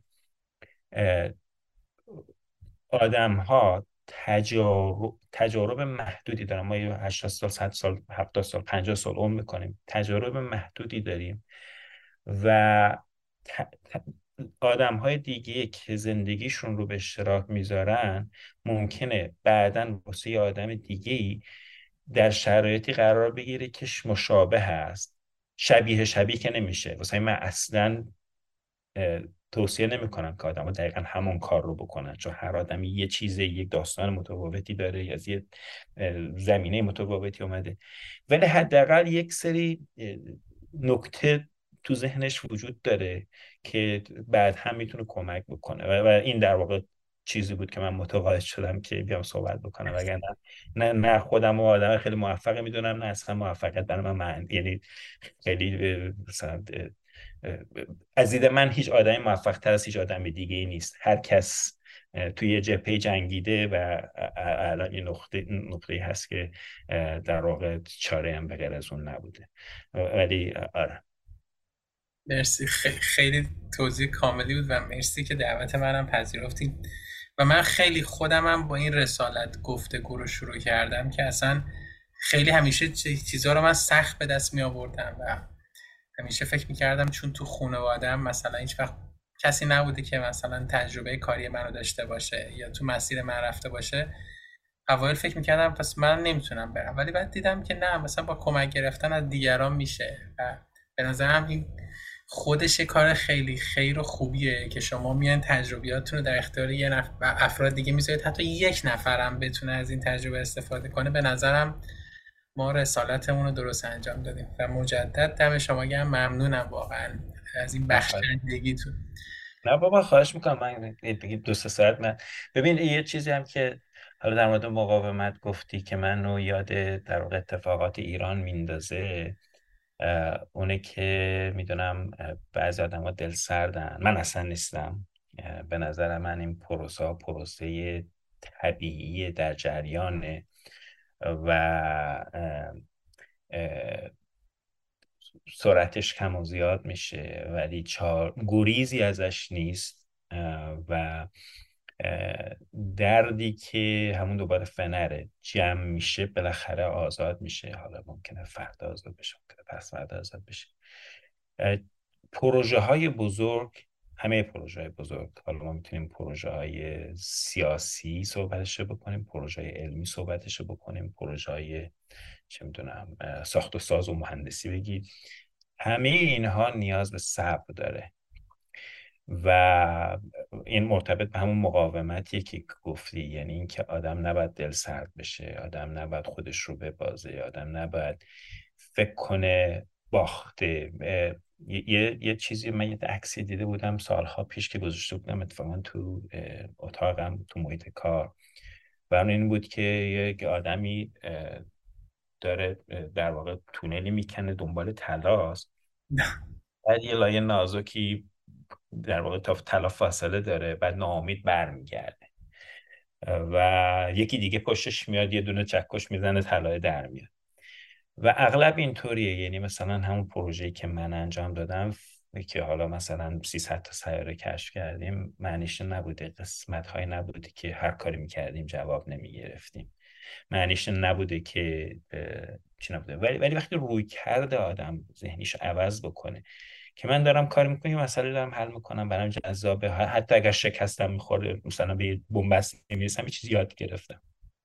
این این روی کرد که عوض میشه مقاومت میره بالا مقاومت ذهنی میره بالا. حالا تو ایران هم همینطوره یعنی تو ایران دوباره بعضی وقتا من خجالت می‌کشم. می‌خوام برای کسانی که تو ایران زندگی می‌کنن توصیه بکنم. من 18 19 سال پیش که از ایران بودم واقعا فرار کردم. یعنی اون موقع به اندازه کافی برای من سخت من دیوانه می‌شدم اگه دو سال بیشتر میموندم. الان اصلا قابل قیاس نیست و بعض وقت حس بدی اصلا بهم دست میده که بخوام توصیه بکنم کسانی که تو ایرانن. ولی این چیزایی که من میگم این چیز کلیه که مهم نیست تو چه شرایطی آدم قرار بگیره.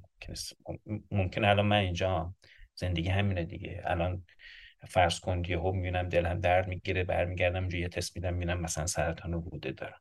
زندگی همینه واقعا. و به میگم مثلا یه تومور بزرگ داره شش ماه دیگه بیشتر زندگی نمیکن اون وقت از زیر کسی که تو ایرانه و سالمه اون خوشبختتر از منه چون من شش ماه دیگه قرار بمیرم. مثلا خیلی نمیشه در نهایت در نهایت مقاوم بودن بحثش این نیست که چقدر سخت شرایط چقدر نیست. آدم وقتی منطق تزریق بکنه تو ذهنش یک منطق کلی اون وقت کلا مقاوم میشه و منطق اینطوریه که ما تو هممون توی جبهه هایی داریم میجنگیم. بعضیامون تو محیط مرفه تریم مقاومت اون پایین تر نازک نارنجی تریم. بعضی تو جبه های سختری می جنگن مثل کسی که سرماخوردگی داره سرماخورده داره یه هفته می‌خواد بمیره ناله می‌کنه. کسی که سرطان هم می‌گیره قرار 6 ماه شیمی درمانی و چون رادیوتراپی و اینا بشه هم اونم چی می‌کنه؟ ولی قابل قیاس با اونا نیست. ولی انسان اتوماتیک خودش رو وفق میده به اون شرایط. ناامید شدن بدترین قسمت کاره. وقتی ناامید بشه اونی که سرطان داره هم میمیره اونی که کووید هم گرفت میمیره. مغز ما خیلی خیلی کار عجیب غریب زیاد می‌کنه. به محض اینکه تو ذهنمون بتونیم خودمون رو متقاعد بکنیم که ما پیروزیم پیروز میشیم. یعنی بیماری رو شکست میدیم. یعنی بدن همتش رو حالا ممکنه واقعا که بیماری من نمی‌خوام حرف غیر پزشکی بزنم. ولی می‌خوام بگم که ذهن ما توانایی خارق العاده داره که می‌تونه خیلی نتایج رو عوض بکنه اگر ما ذهنیتمون و نگرشمون رو تغییر بدیم. فوق العاده با انقدر کامل بود چیزی ندارم بهش اضافه کنم. تو صحبتتون یه اشاره کردیم به اینکه اول مهاجرت با چه بحرانایی شروع کردیم و اینکه در حال رو پای خودتون بودیم و می‌خوام اینو با شانس و اینایی که صحبت کردیم یه یه چیزی از توش در بیاریم. اینکه به نظر حامد عزیز چقدر شانس موثر بوده تو پیشرفتش و چقدر تلاشاش؟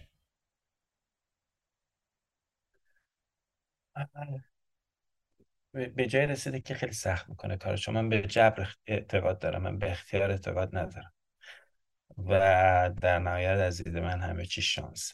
حالا وقتی میگم همه چی شانسه یعنی تو تصویر بزرگ همه چی شانسه. یعنی شما ژنت انتخاب نکردی تربیت خانوادگی انتخاب نکردی کشوری که زندگی کردی انتخاب نکردی.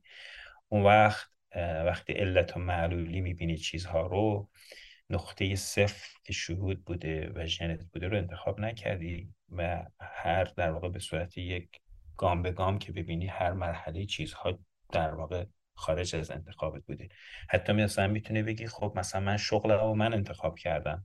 می‌تونستم بین این دوتا شغل اون یکی رو انتخاب بکنم. آره ولی چجوری انتخاب کردی بین این دوتا با تمام چیزهایی که تو رو ساخته تا این نقطه و اونها خارج از کنترل بود اگر برگردیم به نقطه اول دوباره. مثلا سوال سختیه بگی شانس پشتکار. ولی تو این توی تصویر بزرگه. تو تصویر کوچیک تو موضعی که نگاه بکنیم پشتکار همه چیه. یعنی یعنی مهم نیست شما چقدر باهوش باشی. پشتکار نداشته باشی نتیجه نمیدی مهم نیست چقدر پشتکار داشته باشی.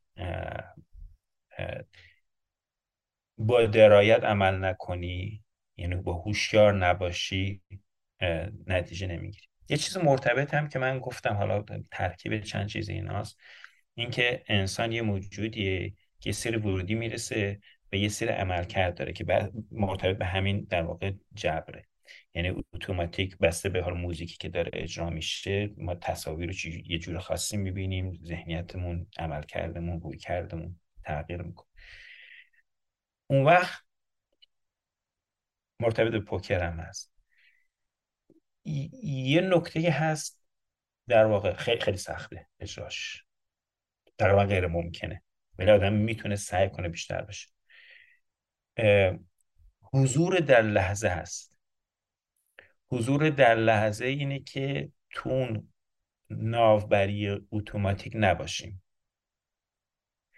یعنی نذاریم ناوگری اتوماتیک غلبه بکنه بر کارهامون. در هر لحظه مثل مدیتیشن مونه کاملا حضور داشته باشیم در این لحظه و بر اساس اون تصمیم بگیریم. نذاریم اتوماتیک مغز ما عمل بکنه. اون وقت تو پوکر معنیش این میشه که تو هر دسته که من بازی می‌کنم به جای اینکه دانش قبلیم و اتوماتیک تصمیماتی که قبلا می‌گرفتم بگیرم در این لحظه فکر کنم وقت بذارم و همه شرایط رو بررسی بکنم و ببینم بهترین تصمیم چیه و و از اون چارچوب های ذهنیم که میگه این تصمیم بهترین تصمیمه جدا بشم و در این لحظه خاص ببینم بهترین تصمیم چیه.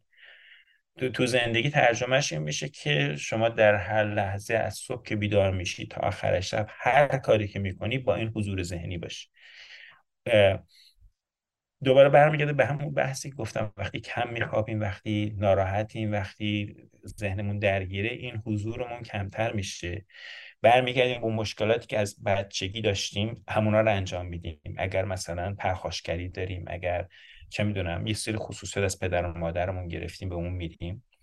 وقتی واقف شدیم مرحله بعدیه که وقتی کم خوابید نخوابیدیم و سرحالیم اون مشکلاتی که فهمیدیم که اشتباه رو دیگه انجام نمیدیم مرحله سوم اینه که در این لحظه هر لحظه من فکر کنم بهترین تصمیم چیه؟ غیر ممکنه دوباره این کار انجام دادن ولی آدم می‌تونه حاضرتر در لحظه باشه. عالی بود. من اون قسمت اول که تو نگاه کلی جب چقدر موثره بعد تو نگاه جزئی تر چقدر پشت کار موثره خیلی شروع قدرتمندی بود خیلی منو وارد ماجرا کرد و لذت بردم. چه, چه نکته جالبی تو نگاه کلی رابطه علت و معلولی و حالا این چیزا و خیلی خیلی جالبه. خیلی لذت بردم. انقدر خوبه که سال بعدی اعلام قفله من سعی می‌کنم تو چند تا سال جمعش کنم که می‌دونم هم تایم خوبی برای شما نیست همین که از همینجا قول بگیرم از شما که در سال آینده شاید هم زودتر اگر افتخار بدین با کلی مطلب جدید بتونیم از تجربیات شما توی یک اپیزود دیگه هم استفاده کنیم. حالش حالا سب کنیم شاید اصلا بینندگان دوستم نداشتن خیلی حرف من یه وقتی ببینی اصلا ارتباط برقرار نمیشه ولی حتما خوشحال میشن مرسی مطمئنم که همه دوست واقعا عالی بود.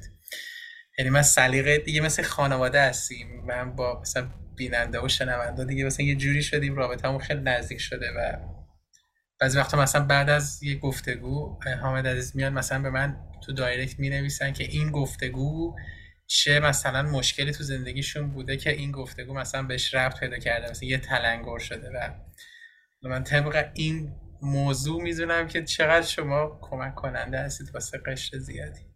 حالا انشالله که شنونده و بیننده هم بیان کامنت بذارم و این حس رو انتقال بدن خیلی خوب بود توضیح و من نمی‌خوام چیزی بهش اضافه کنم. سعی می‌کنم تو این چند سال آخر چند مورد مهم رو بپرسم که بتونم حالا پاسخ خیلی کلی از شما بگیرم. اینکه چون در مورد شعر و اینا هم صحبت کردیم آیا مثلا شعر بیت شعر جمله معروف یا زربان مسئله هست که همیشه سرلوه ذهنتون باشه و تایمای مختلفی بهش فکر بکنیم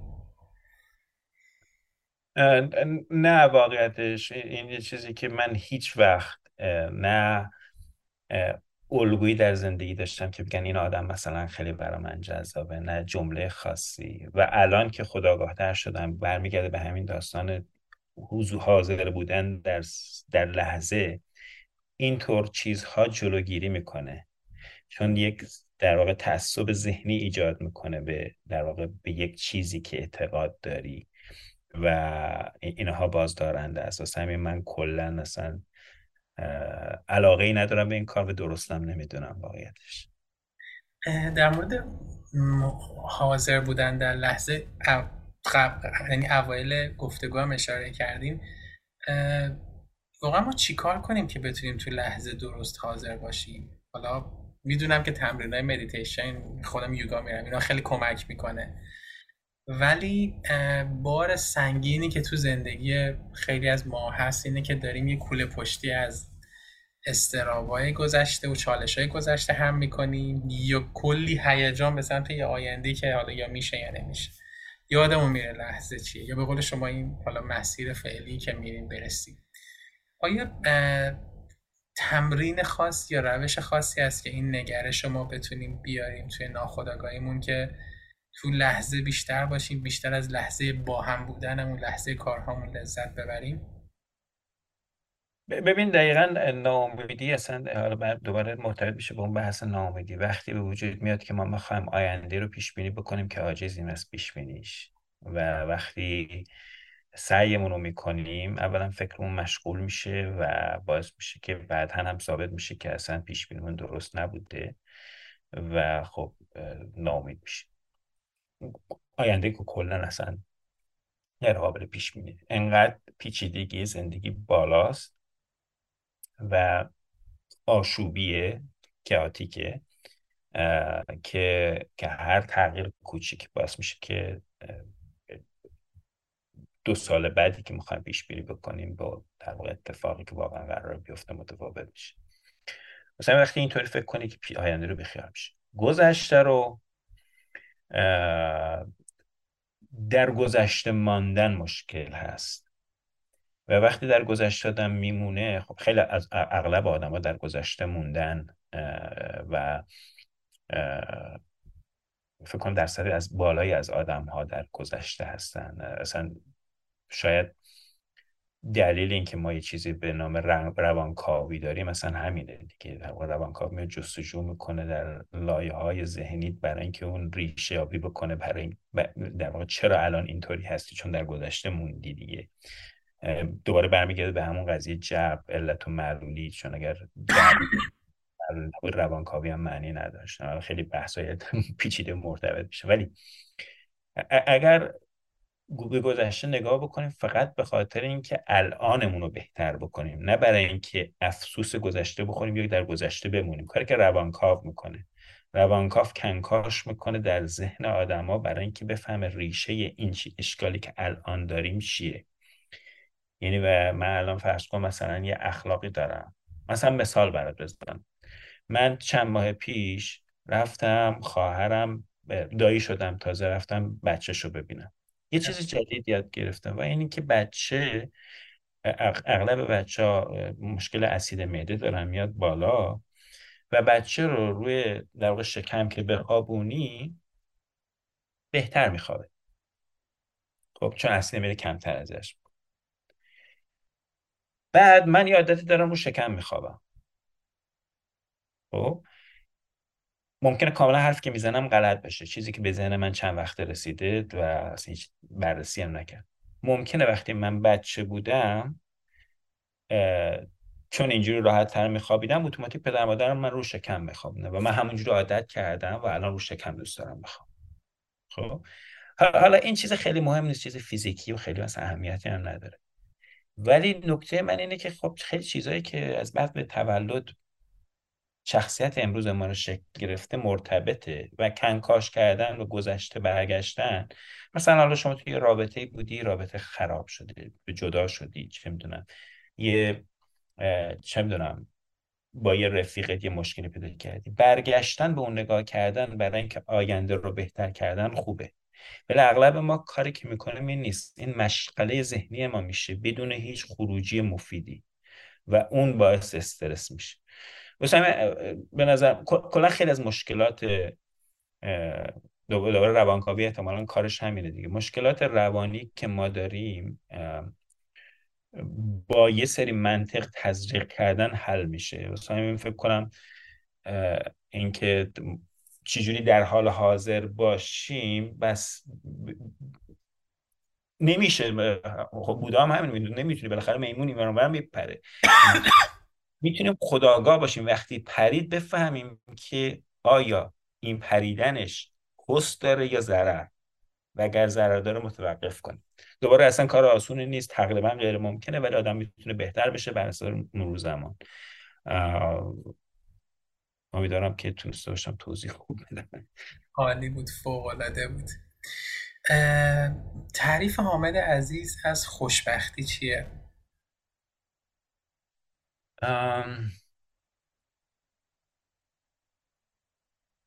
خیلی مرتبطه به سوال قبلی. یعنی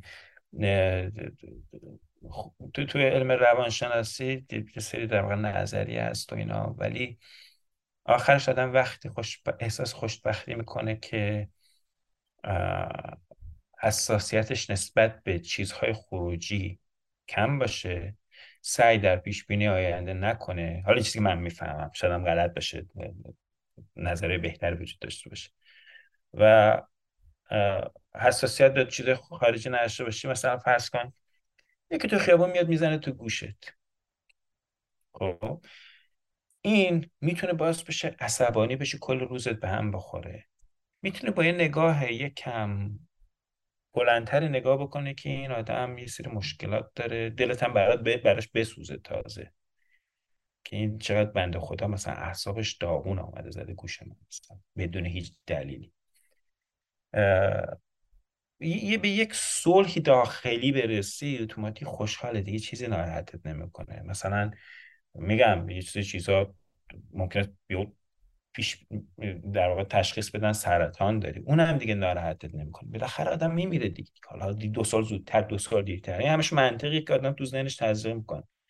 وقتی برای چیزای شاید خلاصش این بشه. وقتی برای چیزای دنیوی حالا خلاصی چیه دنیوی شاید بشه آخرت. من اعتقادی به آخرت ندارم ولی یه چیزی چیزا به نظر من معنوی تره مثل هنر مثل مثل دیدن زیبایی مثل مثلا ماشین خریدن و خونه خریدن دنیویه برای من سفر برای من معنویه. کار کردن برای من دنیویه مثلا حالا سیاره کش کردن دنیویه. ولی ارتباط با دیگران برقرار کردن یکی رو خوشحال کردن اینا برای من معنویه. و از چیزای دنیوی که جدا بشی برات بی ارزش باشه دیگه چیزی ناراحتت نمی‌کنه همه چیزای وابستگی بیش از حد به چیزای دنیویه که ما دائما ناراحتیم. طرف حقوقش مثلا فرض کن شما 200 هزار دلار دنبال حقوق 500 هزار دلار 500 هزار دلار پیدا می‌کنه می‌بینی یکی دیگه یه میلیون دلار داره. یه میلیون دلار می‌بینه یکی می‌بینه خونه مثلا چون 10 میلیونی خریده. این هیچ هیچ پایانی نداره. چشم هم می‌زنه تا یکی می‌بینی مثلا 10 تا شرکت استارتاپ زده کلی هم پول داره. بعد دوباره یکی دیگه می‌بینه یکم پول بیشتر داره. این دائما توی چرخه دائمی آدم ناراحتیه. بدون خودش بدونه. و وقتی به این چیزا وابسته نباشی اتوماتیک میگم حتی دیگه بالاتر از مرگ نیست که بگن آقا جان سرطان گرفتی شش ماه دیگه میمیری. حالا می‌خواستم ده سال دیگه ببینم چه فرقی می‌کنه. یعنی فرقی برات نمی‌کنه چیزی ناراحتت نمی‌کنه. مثلا آخرش به اینه که یک یک یک سری منطق تو ذهن آدم باشه این اینا باعث میشه مقاوم میشه نسبت به آدم نسبت به چیزهای خارجی که اغلب خارج از کنترل آدمه و اتفاق میفته من سر این دنیوی و معنوی داشتم یه تفکیک خیلی جالب می‌کرد ذهنم. اینکه می‌بینم مثلا یه جاهایی که ذهنم اشباه میشه و پر میشه از اتفاقای دنیایی مثلا پول بیشتر چجور در بیارم چجور مثلا موفق تر باشم خیلی با بدوم خیلی با تلاش کنم. و وقتی تمرکزم میره رو معنویات خیلی وقت اون دنیایی هم خودش میاد. یعنی من اینو بهش رسیدم و آره خیلی نگرش جالبیه واقعا. هر وقت این معنویات کم میشه استراب من میره بالا و تلاش نامحدود می‌کنم و نتیجه نامحدودم می‌خوام. ولی وقتی این معنویات هم بالا میره نتیجه نامحدودی یه جا من دیدم توی بشکن و وقت خودش یه دفعه مثلا جاری میشه واسه من کلمه شاید درست است که مادی و معنوی به جای دنیوی و معنوی. چون از معنوی هم دوباره دنیوی هن. ولی خب چون, چون غیر دنیوی وجود نداره. ولی آره، چیزی گفتی مثل این مونه که دیدی یه زمانی مثلا دنبال یه چیزی میگردی هر چی میگردی پیدا نمی‌کنی. بعد دو روز دیگه اصلا حواست هم بهش نیست دوباره میبینیش. آدم دنبال یه چیزی از جلوی چشت نمی‌بینی. یعنی وقتی اینطوری واقعا. واسه همین آره بقیه چیزا آدم وقتی به صلح درونی برسه بقیه چیزا اتوماتیک و راحت تر میاد. ولی دوباره معنیش این نیست که من به صلح درونی برسم هیچ مشکلی در زندگی ندارم. نه من مثلا فرض کن یکی سی سالشه با یک دوجین مشکل به این سی سالگی رسیده به مغزش هم مثلا کلی منطق تزریق کردی که خوشحال بشه. دوباره تو اون ناوبری اتوماتیک قرار می‌گیره خیلی چیز ناراحتش می‌کنه. ولی هرچی واسه همین آدمایی که مسنترن به یک صلح بیشتری می‌رسن دیگه. به اندازه کافی دیگه گلوله خوردن. دیگه فهمیدن گلوله وجود داره. از گلوله که نمی‌تونی فرار کنی و خودت خودت مشکلات حل کنی. و اونا به یه صلح رسیدن تجربه بیشتری دارن تو در گلوله خوردن. آره دقیقا. هرچی هم سنمون میره بالاتر این تجربه گلوله خوردنه بیشتر میشه. ولی خب آدما هم من دیدم دو دستن بعضیا هیچ وقت تجربه گلوله خوردن نمی‌کنه همیشه حس اون قربانی بودنه واسهشون پیش میاد که چرا من روز به روز دارم بدبختتر میشم سختتر میشه. ولی بعضیا میگن نه من چقدر قوی تر شده اصلا اینکه آدم تو کدوم قسمت قرار بگیرم خیلی مهمه. یه, چیزی هم هست. یه چیزی دوباره من تو پوکر یاد گرفتم. یعنی تو پوکر هم یه دوره هایی اتفاقات بد پشت سر هم میفته یعنی شما واقعا ممکنه تصمیم درست بگیری. بهش میگن دان سوینگ توی در واقع سلاح پوکری. یعنی روند نزولی. یه سری در واقع پوکر بازا پوکر بازه حرفی زندگیشون از این راه میگذره. کلی تخصص و علم و دانش هست پشش کلی ریاضی هست. از لحاظ نظریه بازی ها در واقع سری اپلیکیشن هست که میگه چجوری بهینه باید بازی کنی تو شرایط مختلف. خیلی علم پشتش خلاص و یعنی شما خیلی وقتا می‌دونی این در واقع تصمیم در این لحظه بهتر بهترین بود. خب پشت سر هم بالاخره بازی احتمالاتی برعکس شطرنج همین پیچیدگیش میره بالا. یعنی شما می‌تونید تصمیم درست بگیری ولی یک درصد احتمال برد طرف مقابل باشه و میفته نکته که می‌خوام بگم اینه که یه وقتایی وقتی این دوره اتفاقات بد پشت سر هم میشه نامیدی غلبه می‌کنه بالاخره. بالاخره آدم چی میشه؟ تسلیم میشه. آره. واسه همین و تو زندگی هم ما این تجربه رو نداریم متاسفانه دیگه. مثلا تجربه چه می‌دونم سرطان تجربه بیماری سخت مثلا مثلا سرطان مثلا تجربه مثلا طلاق تجربه اینکه بچه مریض بشه بمیره یا مثلا فرض پدر مادر آدم مگه چند بار میمیرن؟ مثلا این اتفاقات اتفاقاتی یک بار میفته دیگه. و حالا مثلا ممکنه که تو سه بار طلاق بگیره. ولی خب معدوده دیگه. و این اتفاقات اتفاقاتی که چون محدودن ما خیلی هم سریع تسلیم میشیم شکست رو قبول می‌کنیم. چون تجربهش این ایمن سازیه یعنی واکسن کارش همینه دیگه. بدن تو داره آماده می‌کنه برای این اتفاقی که قرار بیفته ویروس اصلی بیاد. ما ما آمادگی رو هیچ وقت پیدا نکردیم واسه این مشکلاتی که اتفاقاتی که در زندگی ما می‌خواد بیفته. وقتی یهو می‌بینید ده سال از عمرمون گذشت به خاطر یکی از این مشکلات زامبی بودیم هیچ هم نفهمیدیم چیکار کردیم. ولی دوباره برمیگرده به همین به همین که به این قضیه آدم واقف باشه که این بخش از زندگی این بدشانسی ها پیش میاد و تو اون بدشانسی هم که پیش اومد من مطمئنم می‌تونستم عمل کرده بهتری داشته باشم. این پروسه رو آدم تبدیل بکنه به اینکه اتفاقات میفته به این که یادگیری قرار بکنم. یعنی من قرار یاد بگیرم دائما خودم رو بهتر بکنم. کلا زندگی چیز جذاب میشه مثل بازی میشه. که من دارم یه چیزی یاد می‌گیرم. و خیلی از مشکلاتم حل میشه. و آخرش هم میگم اینطوری نگاه کنی که آقا جان یه جایی شروع شده یه جایی قرار بمیری. یا اصلا یه سری اتفاق قرار بیفته اصلا مهم هم نیست. حالا فقط تو قرار خودش اینم مهم نیست در دوباره تصویر بزرگ نگاه بکنی. ولی در چیز کوچکتر اینه که تو قرار خودت خوشحال باشی که بهتر شدی در طول زمان. و این خب خیلی خوشحال کننده و راضی کننده است از اون گفتگوهایی که دلم نمیاد تمومش کنم. یعنی هر سوالی کلی چیز میره تو مغزم هی دوباره سال بعدی رو می‌خواد آمده کنه بپرسم. ولی خب به حال می‌دونم که وقت شما هم محدوده. سعی می‌کنم دیگه برم تو جمعبندی نهایی. حامد عزیز ولی واقعا میگم بدون تعارفات مرسوم ایرانی من به شدت لذت بردم. مطمئنم که بیننده و شنونده هم لذت خواهم برد. آیا شما کتاب می‌خونین؟ و چه کتابی رو به ما توصیه می‌کنین که خیلی لذت بردین ازش؟ من خیلی کتاب کم می‌خونم متاسفانه بیشتر من تو اینترنت و اینا چی می‌خونم. ولی چند تا کتاب خیلی خودم دوست داشتم. یکی Stumbling on Happiness حتما تو فارسی ترجمه شده. نمی‌دونم استامبلینگ چی میشه تو فارسی تولا نویسندهش هم به ما میگیم بی زحمت. نویس من خیلی تو اسم بدم کلا. همین که اسم کتاب یادم مونده به خیلی توصیه کردم. مطمئن نیستم. یکی دیگه کتاب هست که توی این پادکست بی پلاس هم دیدم در واقع تیکشو گذاشته. اتفاقا جالبش اینجاست که کتاب یه روانشناسی نوشته که بعد از دکتراش یه دوره پوکر باز بوده و در واقع از پوکر استفاده می‌کنه برای تصمیم گیری صحبت در مورد تصمیم گیری. اسم کتاب تو فارسی ترجمه شده به نام تفکر نامطمئن فکر کنم. و دوباره من تو اسم فامیل خیلی بدم واقعا اسم نویسنده رو نمی‌دونم.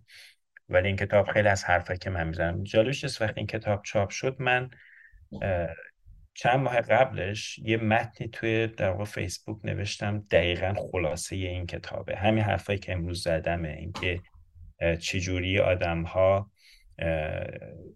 در واقع همش مثلا تو پوکر شما می‌بینی که یه آدمی رو میز نشسته و این آدم مثلا سی سال داره پوکر بازی می‌کنه و همون اشتباهاتی که سی سال پیش می‌کرده هنوز می‌کنه و میگه بعد شانسی آوردم و سری هم تکون میده بعد شانسی تو زندگی واقعی هم همین رو می‌بینی. آدم ها همش میگن با ما بعد شانسی آوردیم. دیگه نمی‌دونم با همین امکاناتی که اون داشته با همه این چیزهایی که این داشته یه آدم دیگه هست که عمل کرده بهتری داشته. و این دوباره هم مرتبط میشه به پادکست شما که آدم ها می‌تونن از عملکرد دیگران استفاده بکنن برای اینکه بهتر بشن. و همین که آدم خودش می‌تونه در واقع این, این دید که من می‌تونم در هر لحظه بهتر باشم کمک می‌کنه که آدم زندگی رو به عنوان یه تجربه یادگیری ببینه و چه بد چه خوب چه اتفاق خوب چه اتفاق بد چه نتیجه خوب چه تصمیم که نتیجه خوب چه نتیجه بد. وقتی به شکل یادگیری ببینی همه چی بهتر میشه. این دو تا کتاب چیزی که الان تو ذهنم میاد و خیلی هم دوست دارم. من خودم که تفکر نامطمئن رو کتابشون نخوندم واقعیتش. فقط در واقع تو بی پلاس خلاصه شنیدم ولی انقدر خودم کل داستانش تو ذهنم هست دیگه اصلا لازم نبود برم کتابش رو بخونم. ولی استامبلینگ آن هپینس در واقع خیلی کتاب جالبی در مورد اینکه خب خوشحالی چیه؟ و خب انگلیسیش که سریع اومد و دانیل گیلبرت نویسنده. دانیل گیلبرت بله دقیقا خودش. فارسیش هم حالا ببینم ترجمه شده یا نه. بله ترجمه شده. البته که کتاب انگلیسیش تو فارسی پیدا کردم. جالبه که تو فارسی. هم.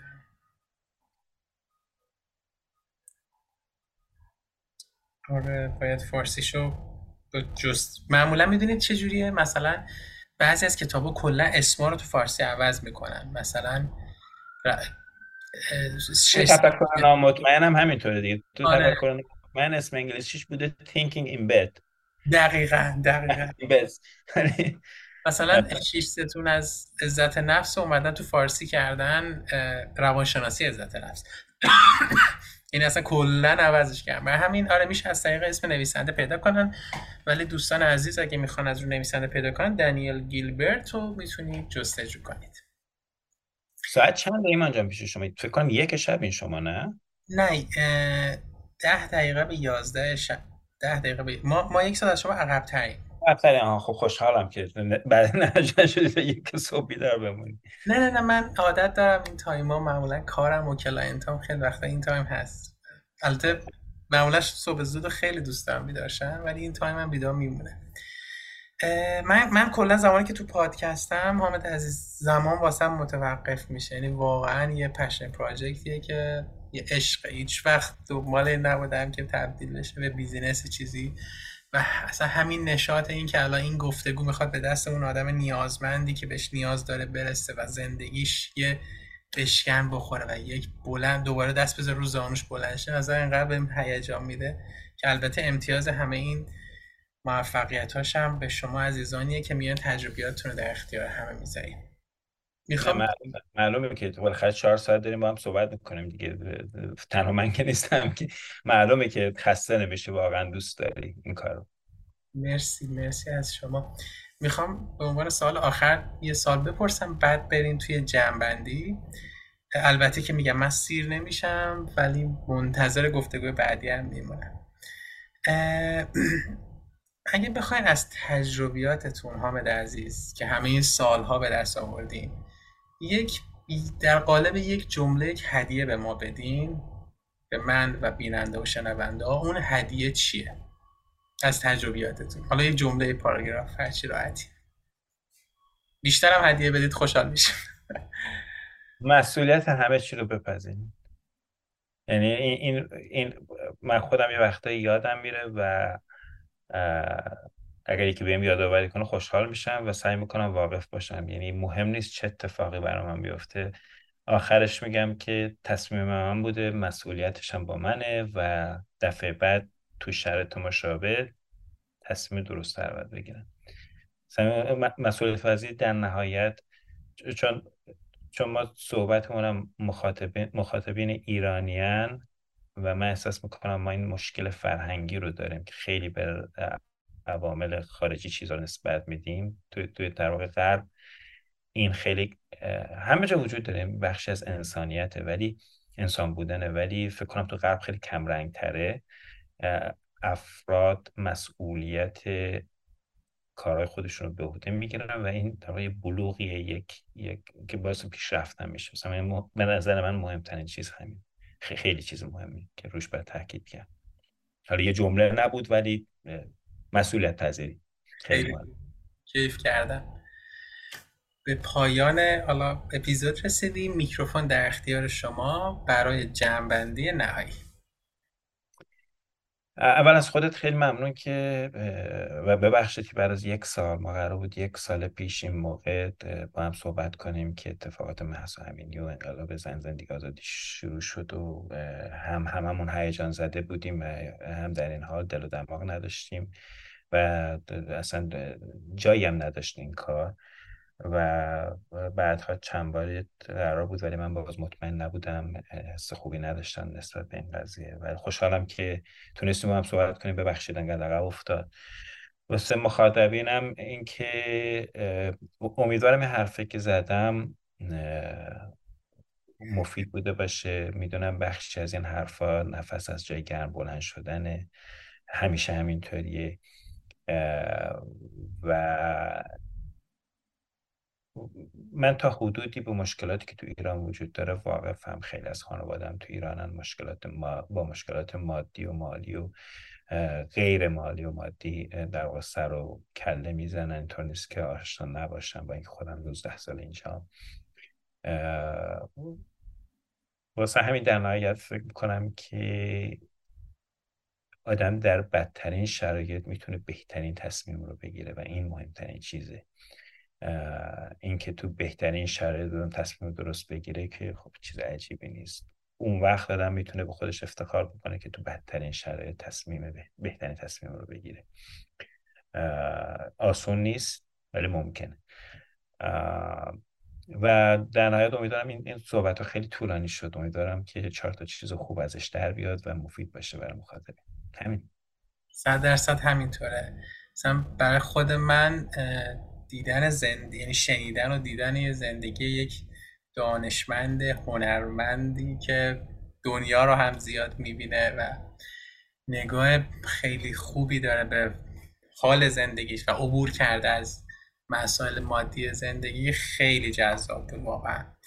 و به جرات میگم این گفتگو برای من یکی از گفتگوهای بسیار خاص و دوست داشتنی بود. من چون مدل یادگیریم از گوشه خودم انقدر اون لحظه که یاد می‌گیرم خوشحال میشم که یه چیزی یاد می‌گیرم که حد نداره. یعنی اعتراف کنیم پادکست ها برای خود من اول خیلی خوبه بعد واسه بیننده و شنونده هم خوبه. همین واقعا قدردان شما هستم و افتخار می‌کنم که تونستم میزبانتون باشم. مجدد تبریک میگم. به, اخت... به اکتشاف جدیدتون که امسال 2023 اتفاق افتاد و ما به شما افتخار می‌کنیم که نام ایران رو اونجا بالا نگه داشتیم یه چیزی هم که من یادم افتاد تو این در واقع مقاله آخر رو ما در واقع من خب تنها نویسنده ایرانی هم چهار تا نویسنده آمریکایی هم و اون چهار تا هر دوشون در واقع بیشتر تخصصشون اخترشناسیه و یه دونه مهندسی که با من کار می‌کنه که پرتغالیه. و ما این رو در واقع اهدا کردیم به جنبش زن زندگی آزادی. در تو صفحه اولش نوشتیم و چهار تا از این سیارهایی که دور یک ستاره میچرخن رو به طور سمبولیک به نام زن زندگی آزادی و ایران نامگذاری کردیم. میگم سمبولیک برای اینکه در واقع استانداردی وجود داره و طبق اون استاندارد نامگذاری واقعی انجام میشه. ولی خب تو مقاله ذکر کردیم که سمبولیک این نامه. بعدش مرسی. مرسی که تبریک گفتی. مرسی. چه کار سمبولیک زیبایی. زن زندگی آزادی ایران. اسمی به این زیبایی. دم شما گرم چه خبر خوبی بود؟ البته من توی استوری همه جان دیده بودم و مرسی که گفتین و مجدد از شما ممنونم بابت این وقتتون. لحظه شماری می‌کنم واسه گفتگوی بعدی و مرسی. اگه نکته نداری مرسی از شما. مرسی از شما. قربونت. بیننده و شنونده خدافزی کنیم خداحافظ شما. خداحافظ همگی. خواهیم از اینکه با ما همراه بودید بسیار سپاسگزارم. امیدوارم که نکات خوبی رو تونسته باشین از این مصاحبه برداشت کنید. اگر سوال، پیشنهاد و یا انتقادی درباره روند این مصاحبه و یا هر موضوع دیگه دارید ممنون میشم در کامنت ها برامون بنویسید. و اگر این پادکست برای شما مسمر سمر بوده ممنون میشم که با دیگران به اشتراک بذارید. باز هم از همراهیتون سپاسگزارم. شب و روزگارتون خوش.